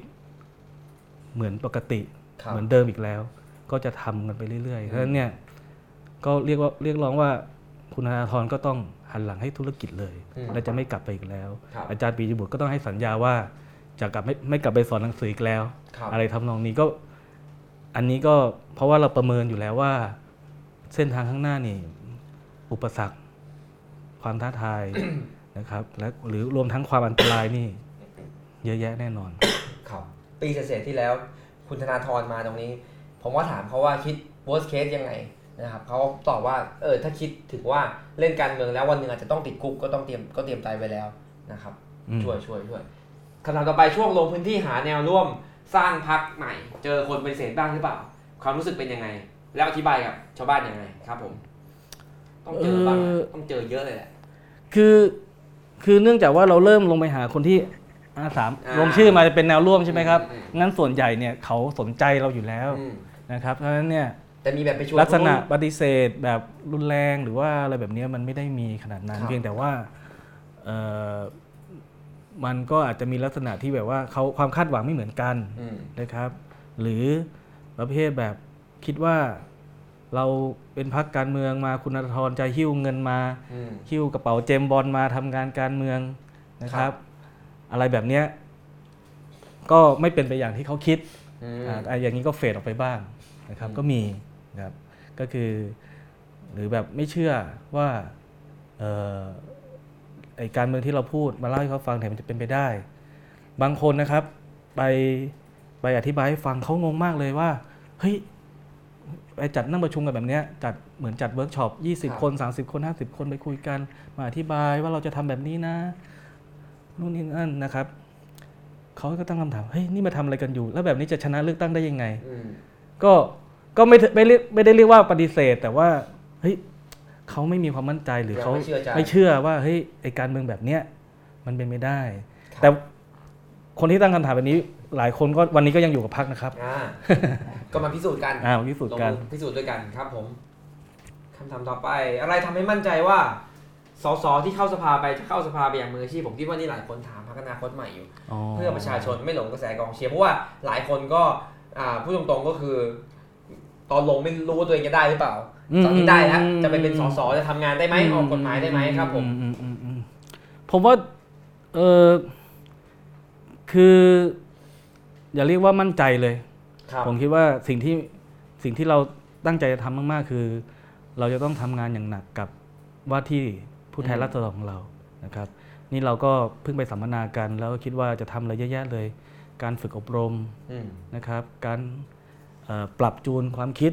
ความรู้ความเข้าใจร่วมกัน รวมทั้งทักษะต่างๆ ที่ต้องรู้เมื่อเข้าสภาไปแล้วเนี่ยก็เป็นช่วงเวลาที่ต้องทำงานอย่างหนักนะครับเอ่อเราตระหนักเสมอว่าไอ้ประเภทมั่นใจว่าไม่มีปัญหาไม่มีแน่นอนอืมไม่มีความมั่นใจแบบนั้น ไม่มีได้ความมั่นใจหรอกไม่มีความมั่นใจผิดๆแบบนั้น อ่าอ่าเรียกว่าไงแต่ก็ไม่ได้บอกว่าเฮ้ยโอ้โหจะ ประมาณดูว่าคิดว่าผู้สมัครเราจะแบบไม่ได้เรื่องเลยก็ไม่ได้แบบนั้นนะครับ คือเพียงแต่ว่าเราไม่ประมาทแล้วเราก็มุ่งมั่น เรารู้ตัวต้องรู้ตัวเองนะครับว่าตัวเองเป็นใครนะครับแล้วเราทุกคนใหม่นะครับต่อให้ขนาดคุณธนาธรทุกคนก็ถืออาจารย์ปียบุตรก็ต้องถือว่าใหม่มากไม่มีใครเคยเข้าสภาสำหรับเอ่อสภาผู้แทนราษฎรนะครับเพราะฉะนั้นเนี่ยสิ่งพื้นฐานตั้งแต่ระเบียบในสภาระเบียบการประชุมก็ต้องคนต้องติวใหม่หมดกลไก การทำงานภาครัฐก็ต้องทำความเข้าใจใหม่หมดนะฮะ87 คนตอนนี้เก้าอี้ 87 ที่นั่งนะครับ87 คนรู้จักกันหมดไหมครับ พี่ต๋อมรู้จักสักกี่คนอ๋อผมผมก็รู้จักทุกคนรู้จักหมดรู้กันนะแต่ว่ารู้เยอะรู้ลึกรู้มากรู้น้อยไม่เท่ากัน แล้วเขารู้จักกันไหมก็เอ่อก็ถ้าคนละภาคคนละอาจจะแค่รู้จักผิวเผินนะครับ แต่แต่เราก็หลังจากเนี้ยก็จะมีกระบวนการที่ทำให้ทุกคนต้องรู้จักกันหมด โอเคครับวันนี้ยังไม่มั่นใจแต่ต้องมีอะไรต้องทำงานกันหนักอีกมากนะครับคุณอันไวส์มาอยู่มาอีกแล้วอนาคตใหม่จัดการกับความต่างทางศาสนาภายในอย่างไรอ่าในขณะที่ภาพลักษณ์ของอนาคตใหม่เป็นพรรคเสรีนิยมได้จัดการความคิดต่างสุดขั้วกับบอร์ดบริหารอย่างไรครับผม ความคิดต่างสุดขั้วกับบอร์ดบริหารมันต้องมีเนาะใช่ไหมสมาชิกบางคนอยากจะเห็นพักไปทางนี้ อ่าแต่คือว่าคืออย่างนี้ครับ ผมคิดว่าตลอดเวลาการทำงานการเมือง ผมคิดว่า เรามีจุดร่วมนะครับที่ชัดเจน แต่ภายใต้จุดร่วมนี้มีความต่างเต็มไปหมดนะครับ ไม่ว่าความคิดทางเศรษฐกิจ หรือความคิดทางการเมืองในส่วนย่อยๆ หรือวัฒนธรรมนะครับเพราะเนี่ยมันเกิดการปะทะกันเกิดการแลกเปลี่ยนกันตลอดเวลาทุกทุกขั้นตอนของพรรคครับนะครับเอ่อท่านเนี่ย การทำงานของพรรคอนาคตใหม่คือมันอยู่กับการจัดการความต่างตลอดเวลา แต่ว่าถามว่าสมบูรณ์แล้วยังยุติแล้วกันไม่หรอกครับ มันจะไปเรื่อยๆนะครับเอ่อเรื่องเมื่อกี้เป็นคำถามเรื่องศาสนา เรื่องเสรีนิยม คืออะผมยกตัวอย่างอย่างสามจังหวัดภาคใต้ถูกไหมครับเอ่อเราก็ลงไปทำงานในพื้นที่สามจังหวัด ซึ่งก็คนส่วนใหญ่ก็เป็นเอ่อมุสลิมมาลายูมุสลิมนะครับเอ่อขณะเดียวกัน เราก็ มีนโยบายเรื่องการส่งเสริมความหลากหลายทางเพศ หรือทางวัฒนธรรมนะฮะหรือมีการพูดเรื่องอการทำลายทุนผูกขาดนะครับ เรื่องเครื่องดื่มแอลกอฮอล์นะฮะมันมันมันดูเหมือนจะขัดแย้งกัน แต่จริง ๆ แล้วเนี่ยมันไปกันได้ มันโดยหลักการนะครับ เช่นเเราให้ความสำคัญกับความหลากหลาย ความเท่าเทียมกันของศาสนานะครับ หรือความเคารพ ความต่างทางวัฒนธรรมเพราะฉะนั้นเนี่ยไอ้ตัวเนี้ยมันเป็นแกนกลางที่จะพูดคุยกันได้นะครับพูดคุยกันได้ เวลาเราพูดเรื่องทุนผูกขาด เรื่องเครื่องดื่มแอลกอฮอล์ไม่ได้หมายความว่าเราจะต้องไปส่งเสริม การดื่มแอลกอฮอล์ในพื้นที่อืมของพี่น้องมุสลิมมันคนละเรื่องกัน เวลาเราเออบอกว่าเฮ้ยเราต้องเคารพความหลากหลายทางศาสนานะครับเอ่อกับก็ต้องทำความเข้าใจว่า มันคนละเรื่องกับเรื่องความขัดแย้งทางศาสนาระหว่าง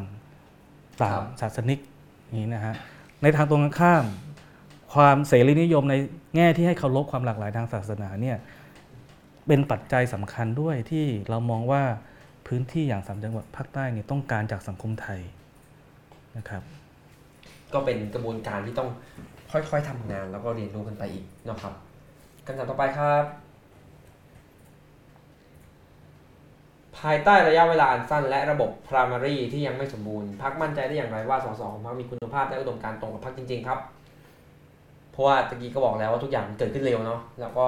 ต้องคัดเลือกคนมาเนี่ย350คือคนลง350เขตและอีกร้อยเศษๆคนลงปฏิริษีอืมอืมมั่นใจไหมครับว่าทั้ง400กว่าคนนี้เนี่ยอุดมการณ์ตรงกับพรรคจริง ๆ และในวงเล็บผมถามต่อให้ จะไม่มีงูเห่า คืออย่างนี้ครับเอ่อภายใต้ระยะเวลา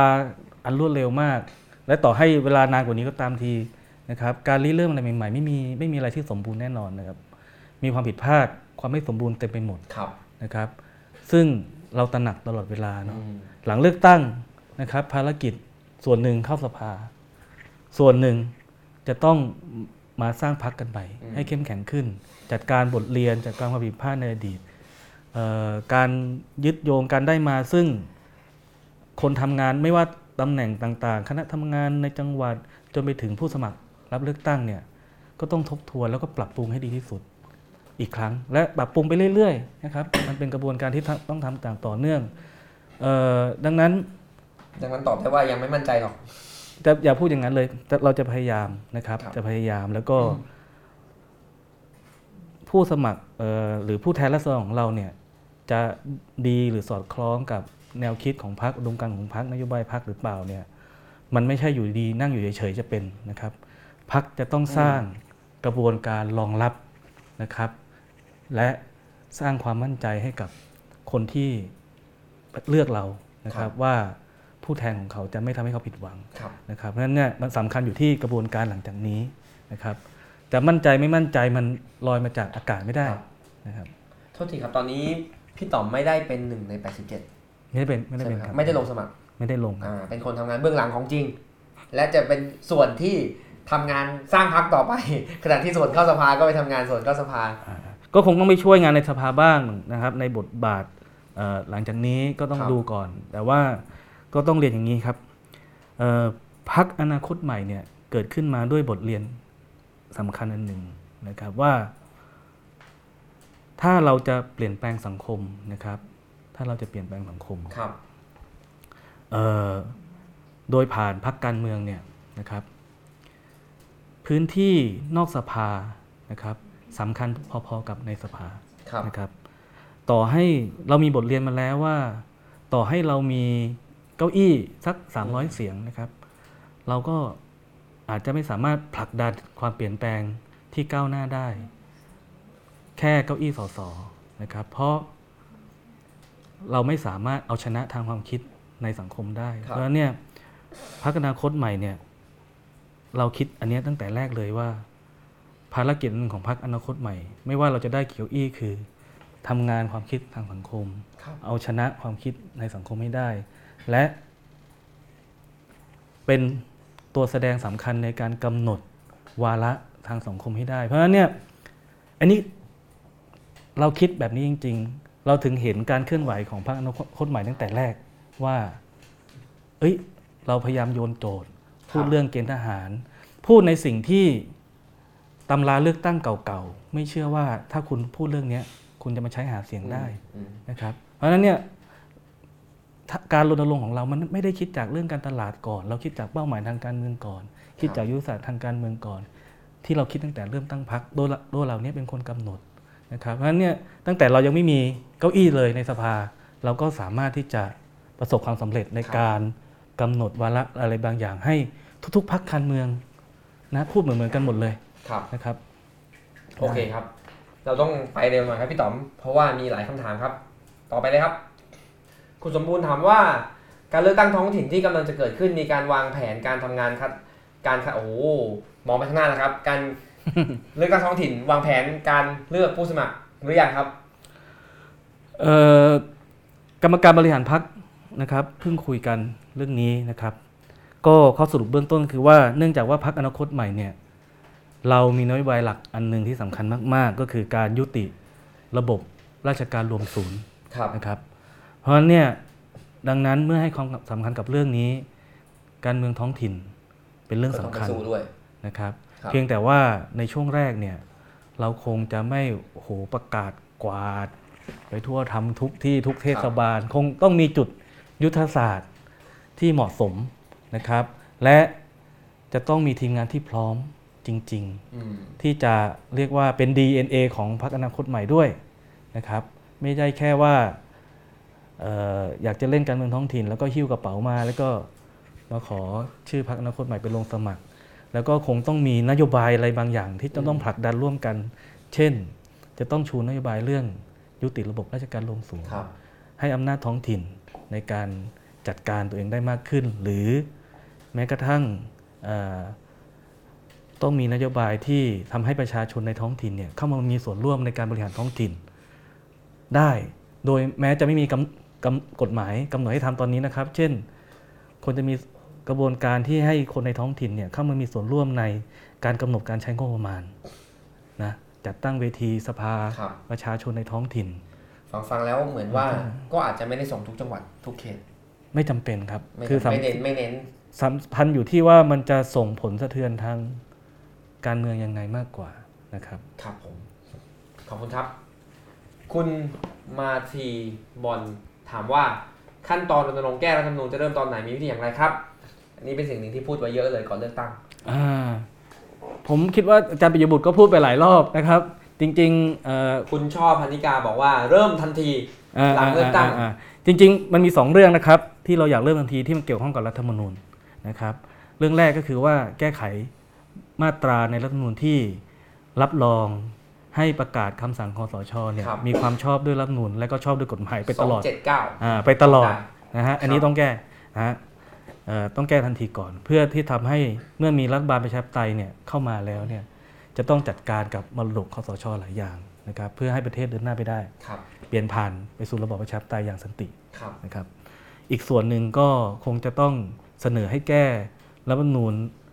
เพื่อเพิ่มเติมมาตราที่เปิดช่องให้ตั้งเอ่อสภาร่างรัฐธรรมนูญขึ้นมาโดยประชาชน อืมนะครับครับอืมอันนี้คือที่มองมองๆไว้เนาะแล้วก็ต้องค่อยๆ เริ่มทำงานกันไปแล้วอืมใช่ไหมครับ ต่อไปเลยครับ ในระยะยาวมั่นใจได้อย่างไรว่าอนาคตใหม่จะไม่จบไปพร้อมกับการที่ธนาธรปิยบุตร หรือพี่ต๋อมเอง คุณชัยธวัฒน์เลิกเล่นการเมือง อืม ก็พูดพูดกันอยู่แล้วเนาะว่าใช่เราจะมีตัวแทนขึ้นมาแทน ก็คือแกนนำเด่นๆตอนนี้ได้ไหมก็คือย่างไรทำให้พักเป็นสถาบันมากที่สุด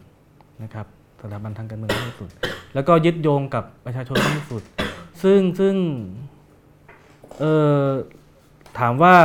มีความเป็นไปได้ไหมมีความเป็นไปได้นะครับมีความเป็นไปได้ ก็อย่างที่ผมเล่าว่าตอนนี้โครงสร้างพื้นฐานของพักเริ่มต้นขึ้นมาก็อาสาสมัครเกือบร้อยเปอร์เซ็นต์นะครับแล้วเราใช้งบประมาณในการรณรงค์การเลือกตั้งเนี่ยน้อยมาก ผู้สมัครของเราเนี่ยใช้เงินน้อยมาก ซึ่งก่อนหน้านี้ไม่เคยมีคนเชื่อนะครับว่าการทำงานการเมืองแบบนี้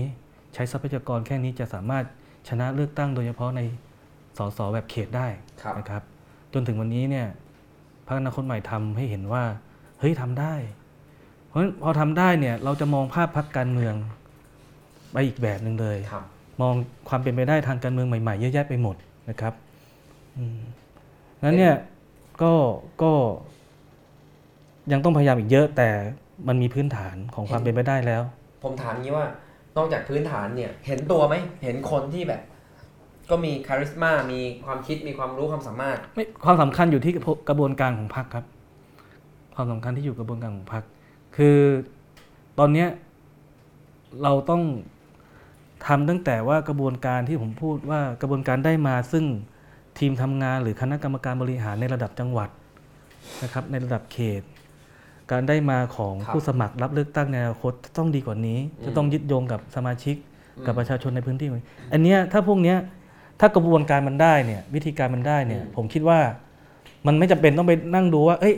ใครอีกอีกสิปีคนนี้อืมคงจะได้ขึ้นมาเป็นหัวหน้าพัก อันนี้มันเป็นระบบลูกหม้อครับ ครับ ถูกไหมวางทายาททางการเมืองกัน ซึ่งมันไม่จำเป็นต้องมีกระบวนการ แต่เราเชื่อว่าถ้าเรามีกระบวนการที่ดีเนี่ย มันมันไม่จำเป็นต้องมานั่งดูว่าใครจะเป็นลูกหม้อคนต่อไปครับกระบวนการที่ดีมันจะนำมันจะคัดสรรคนขึ้นมาได้ เปิดโอกาสให้คนใหม่ ๆ ที่มีความสามารถขึ้นมาได้ถามคำถามต่อไป อนาคตใหม่แต่เดิมจะเป็นตัวเลือกของคนที่ไม่เอาเพื่อไทยกับทหารหรือเปล่า แต่สถานการณ์ทางการเมืองทำให้พักดูสุดขั้วกว่าเดิมหรือเปล่าครับเออสุดขั้วเหรอครับ บางอย่างก็ดูเสนอไปสุด กว่าพักเพื่อไทยด้วยซ้อืมใช่ไหมอืมอืมอืมอืมผมผมกลับมองว่าเรากลับเป็นพักที่ ไม่ได้สุดขั้วไปทางใดทางหนึ่งนะ คือเรากลายเป็นพักที่สามารถรวมเอาคนที่ดูเหมือนอดในอดีตจะสุดขั้วหรืออยู่คนละขั้วมาอยู่ที่เดียวกันได้ำอืมผมคิดว่านี่เป็นปรากฏการณ์ที่ที่เอ่อที่ดีแล้วก็เป็นจริง ๆ ก็เป็นเป้าหมายในทางการเมืองของพรรคอนาคตใหม่ด้วย คือที่เราพยายามบอกว่าเฮ้ยเราต้องขีดเส้นความขัดแย้งกันใหม่ ไม่ไม่ใช่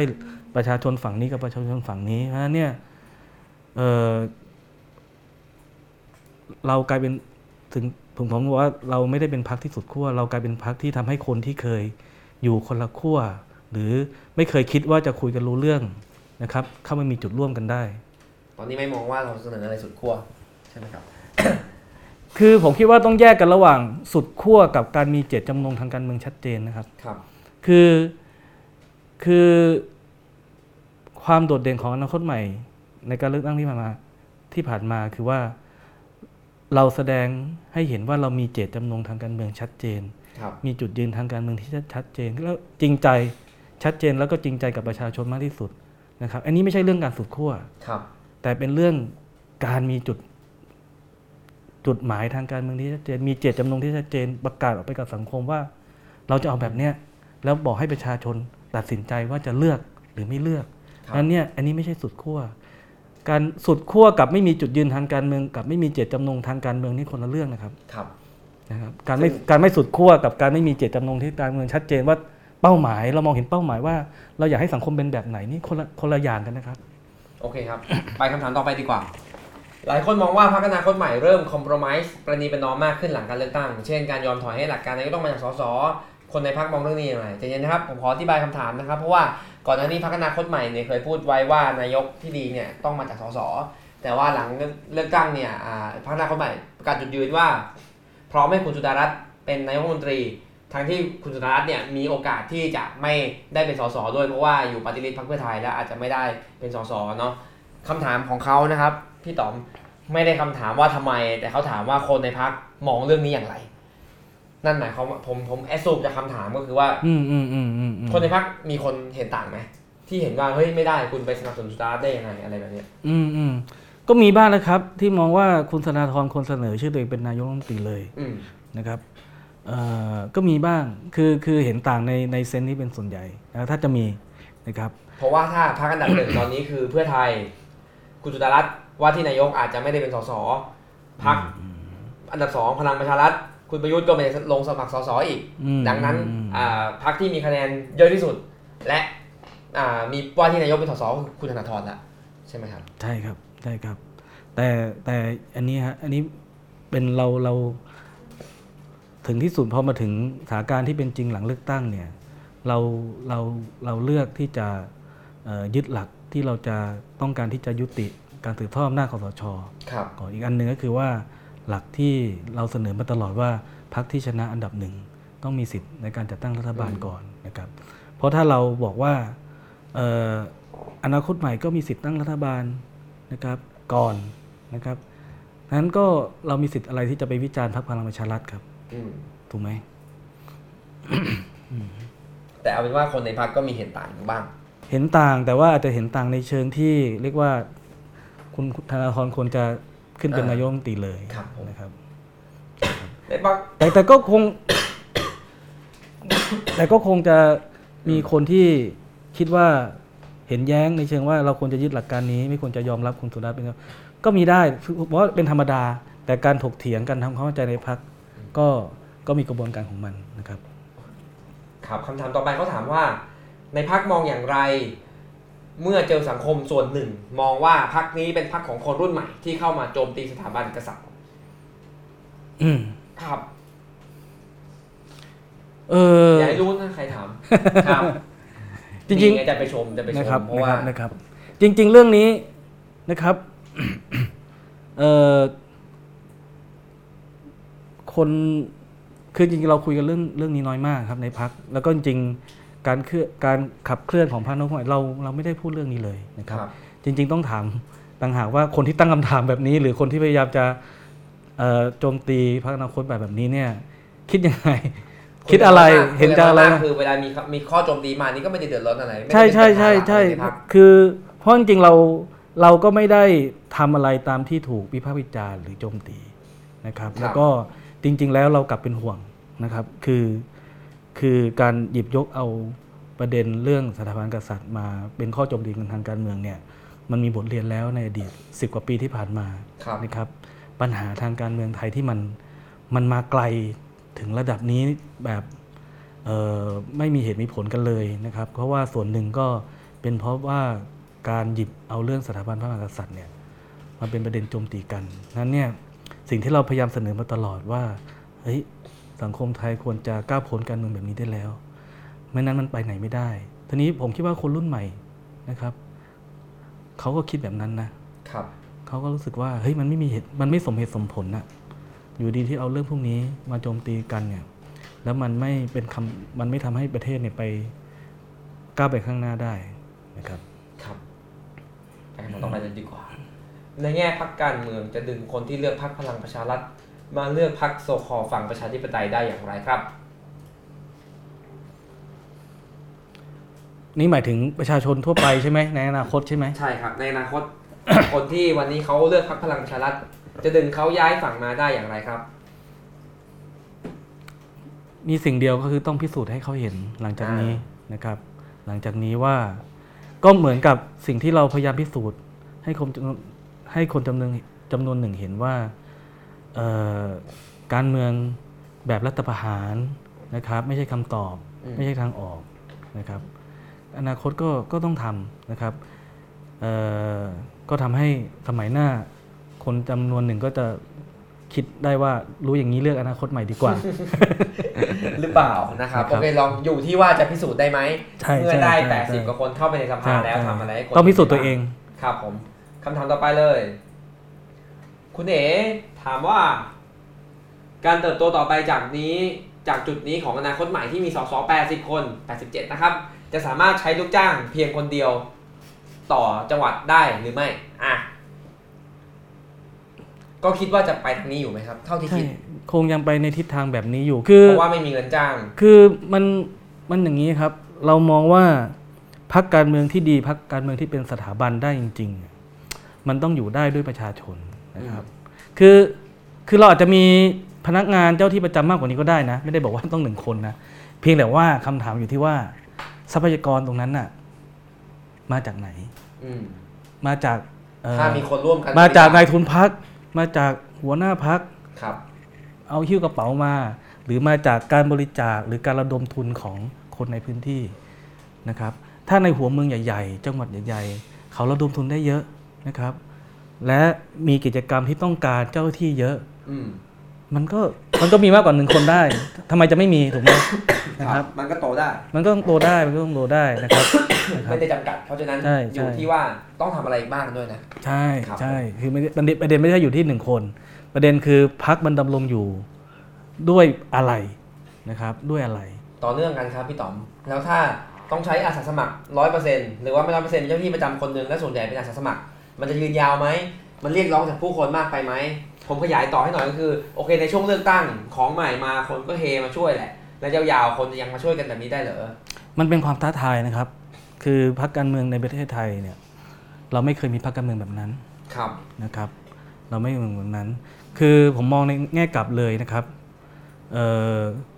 การที่เราไม่สามารถมีอาสาสมัครแบบนั้นได้นั่นแหละ จะทำให้พรรคยืนยาวไม่ได้อืม นะครับพรรคจะยืนยาวได้ เราจะต้องเป็นพรรคที่สร้างขึ้นโดยอาสาสมัคร ทีนี้เวลาเราพูดอาสาสมัครนี้ครับอย่าเพิ่งไปมองว่าโอ้โห คุณต้องเลิกทำงาน แล้วมาทำงานเป็นเจ้าหน้าที่พักเต็มเวลาครับนะครับ แบบนั้นไม่ใช่นะครับ คือคือสิ่งที่เราอยากเห็นอันหนึงคือว่าเฮ้ยเราอยากเป็นพักการเมืองที่ คนที่คนปกติอะคนที่ใช้ชีวิตประจำวันปกติอะสามารถมีส่วนร่วมทางการเมืองได้นะครับ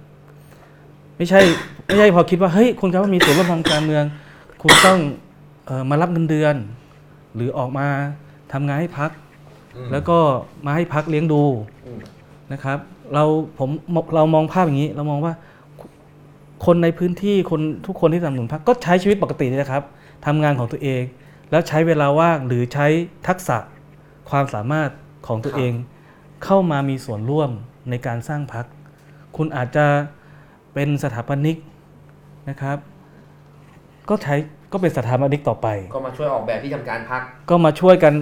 ทำนโยบายเรื่องการจัดการเมืองาหรือมาช่วยกันเอ่อเวลาแคมป์มาใช้ความสามารถในการออกแบบทำงานรณรงค์ให้พักหรืออะไรแบบนั้นนะครับ เราเราไม่ได้คิดว่าเวลาพูดว่าอาสาสมัครร้อยเปอร์เซ็นต์นั่นคือแบบว่าโอ้โหต้องอุทิศชีวิตทั้งชีวิตให้กับพักแบบนั้นไม่ใช่อย่างนั้นครับแต่ก็เป็นเรื่องยากในการบริหารจัดการเนาะ แล้วเป็นเรื่องท้าทายนะครับครับ ใกล้หมดแล้วครับคำถามจากทางบ้าน เข้าใจว่าแกนนำพรรคอนาคตใหม่ น่าจะชอบอ่านหนังสือกัน มาทำงานการเมืองแล้วยังได้อ่านหนังสือเยอะเหมือนเดิมไหมครับแหมถ้าตอบก็ได้น้อยน้อยลงมากครับ น้อยลงมาก ก็พอเนี่ย หลังจากหมดหน้าเลือกตั้งก็คงต้องจัดเวลานะครับ เพราะว่าหรือนะครับคงต้องมีกระบวนการในพักด้วยในการอัปเดตอ่าความรู้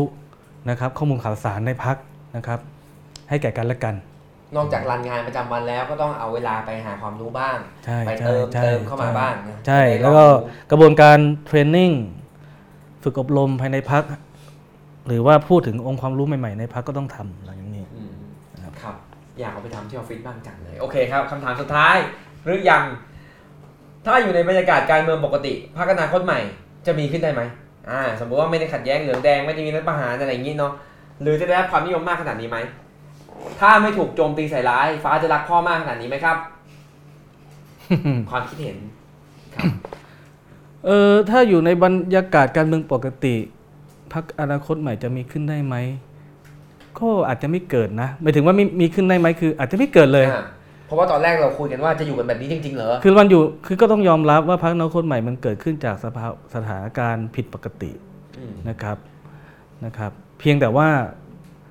เมื่อเกิดขึ้นแล้วเนี่ยเป้าหมายมันคือ เราต้องการคืนความปกติให้กับสังคมครับนะครับนี่คือเป้าหมายทางการเมืองของเรา ก็ก็คือสภาวะทางการเมือง จริง ๆ เวลามองสภาวะทางการเมืองเนี่ยไม่ปกติเนี่ยมันอย่ามองมันมีมองทั้งคุณและโทษอะนะนะครับตอนนั้นเรามองอะไรนะครับเอออย่างเวลาเรามองเนี่ยความอะเราเห็นภาภาวะความสิ้นหวังถูกไหม ครับแล้วเนี่ยเราชัดเจนเลยว่าพักเราจะต้องทำการเมืองที่มันสร้างความหวังให้คนนะครับคือคือเวลาเราเห็นความผิดปกติต้องต้องมองเห็นเป้าหมาย ต้องมามองเห็นเงื่อนไขความเป็นไปได้ที่จะเกิดพรรคการเมืองด้วยนะครับ ไม่ใช่ปกติแล้วจะเกิดอะไรขึ้นใหม่ ๆ ดีๆตลอดเวลานะครับอะเรามองอย่างนั้นมองมองว่าเราต้องทำตรงนั้น เรามองเห็นอะไรอ่าเรามองเห็นการเลือกตั้งที่จะมีโซเชียลมีเดีย เต็มรูปแบบครั้งแรก ไม่รู้จะเกิดอะไรขึ้นครับเรามองเห็นคนเจเนอเรชันพิเศษอย่างที่ว่าอืมเรามองเห็นข้อดีของความขัดแย้งทางการเมืองหลายปีที่ผ่านมาเนี่ยคือโอเคมีข้อเสียหลายอย่างนะครับ แต่มันมีข้อดีอันหนึ่งที่เรามองเห็น มันทำให้คนในสังคมเนี่ยมีความรู้สึกมีส่วนร่วมกับการเมือง อย่างไม่เคยมีมาก่อนครับการเมืองในในความหมายของพรรคการเมืองด้วย เพราะฉะนั้นเนี่ย เฮ้ยมันเป็นเงื่อนไขความเป็นไปได้ ที่เราจะทำให้เกิดพรรคการเมืองมวลชนนะ อะไรทำนองนี้นะครับเพราะฉะนั้นเนี่ยใช่ไอความไม่ปกติเนี่ยมันมีส่วนช่วยเป็นปัจจัยหนุนเสริมนะครับ ที่เรามองเห็นแล้วเราครับตัดสินใจที่จะคิดว่าเฮ้ยลองมันสักตั้งวะพรรคแบบนี้มันน่าจะมีความเป็นไปได้ เพราะมันมีปัจจัยรองรับอยู่นะครับอืมครับ ฟังฟังแล้วก็มันมาถึงวันนี้ได้เนี่ย พี่ต๋อมคิดไหมว่า อย่างวันที่22เนี่ย ปลาสายใหญ่เนาะอ่าก่อนสุดท้ายก่อนเลือกตั้งเนาะที่สนามไทยญี่ปุ่นดินแดง คนไปเป็นหมื่นเลยนะอืมไอ้ไอการเมืองแบบมวลชนแบบที่พี่ต๋อมใช่พูดเนี่ยใช่ใช่อันนี้ไหมใช่ไหมเป็นใช่ภาพที่ปรากฏออกมาใช่ก็ต้องบอกว่า อันนี้ถ้าเมื่อกี้ถ้าถามว่าภาพแรกอะไรที่ประทับใจอืมคือภาพวันที่ผมเราขับรถกันไปหาคครับนแค่คนเดียวถูกไหมครับภาพท้ายที่ประทับใจก็ต้องต้องเป็นผู้ว่า มันเป็นภาพสะท้อนของการเมืองที่เราอยากทำจริง ๆ การเมืองของมวลชน การเมืองของประชาชน เราเราตอนที่เราคุยกันว่าเฮ้ยเราจะออกแบบเวทีปราศัยยังไงโจทย์แรกผมผมเป็นคนหนึ่งเลยที่พูดเลย ผมอยากเห็นธนาธรนะครับ กับแกนนำพักกับอืมผู้ประสานของพักยืนพูดท่ามกลางประชาชนอืมนะครับ ไม่ได้ยืนอยู่บนเวทีสูงใช่ๆครับอ๋ถามว่าอันนี้ไเดียถามว่าอันนี้เป็นการตลาดไหมไม่ใช่เป็นการตลาดครับ มันคือเป้าหมาย และวิธีการทางการเมืองอืมที่เราคิดมาตั้งแต่ต้น มันถึงสะท้อนออกมา งานแบบนี้มันไม่ใช่เกิดจากการไปจ้าง organizer ครับแบบ top อะไร high มืออาชีพระดับ high-end แต่ว่ามันมาจากเจตจำนงทางการเมืองของเรา ครับ ครับผมอ่าคำถามจากทางบ้านหมดแล้วนะครับ ผมมีคำถามสุดท้ายฝากพี่ต๋อมนะครับ จริง ๆ วันนี้คุยกับพี่ต๋อมนี่ย้ำมาประมาณ4-5หรอบนะครับ ซึ่งผมก็ชอบนะครับว่ามันไม่ได้เกิดจากยุทธวิธีทางการตลาด ไม่ได้จ้างมืออาชีพทางการตลาดมาในการออกแบบแคมเปญของพรรคแต่เกิดจากเจตจำนงทางการเมือง ว่าเราเป็นใครและเราอยากจะบอกอะไรเราก็ทำไปแบบนั้นเนาะใช่ใช่ใช่เออหลายคนอาจจะคิดว่าเรามีทีมโซเชียลมีเดียมือมืออาชีพอืมแบบว่าจ้างเอเจนซี่มาครับทำหมดเงินไปเป็น 10 ล้าน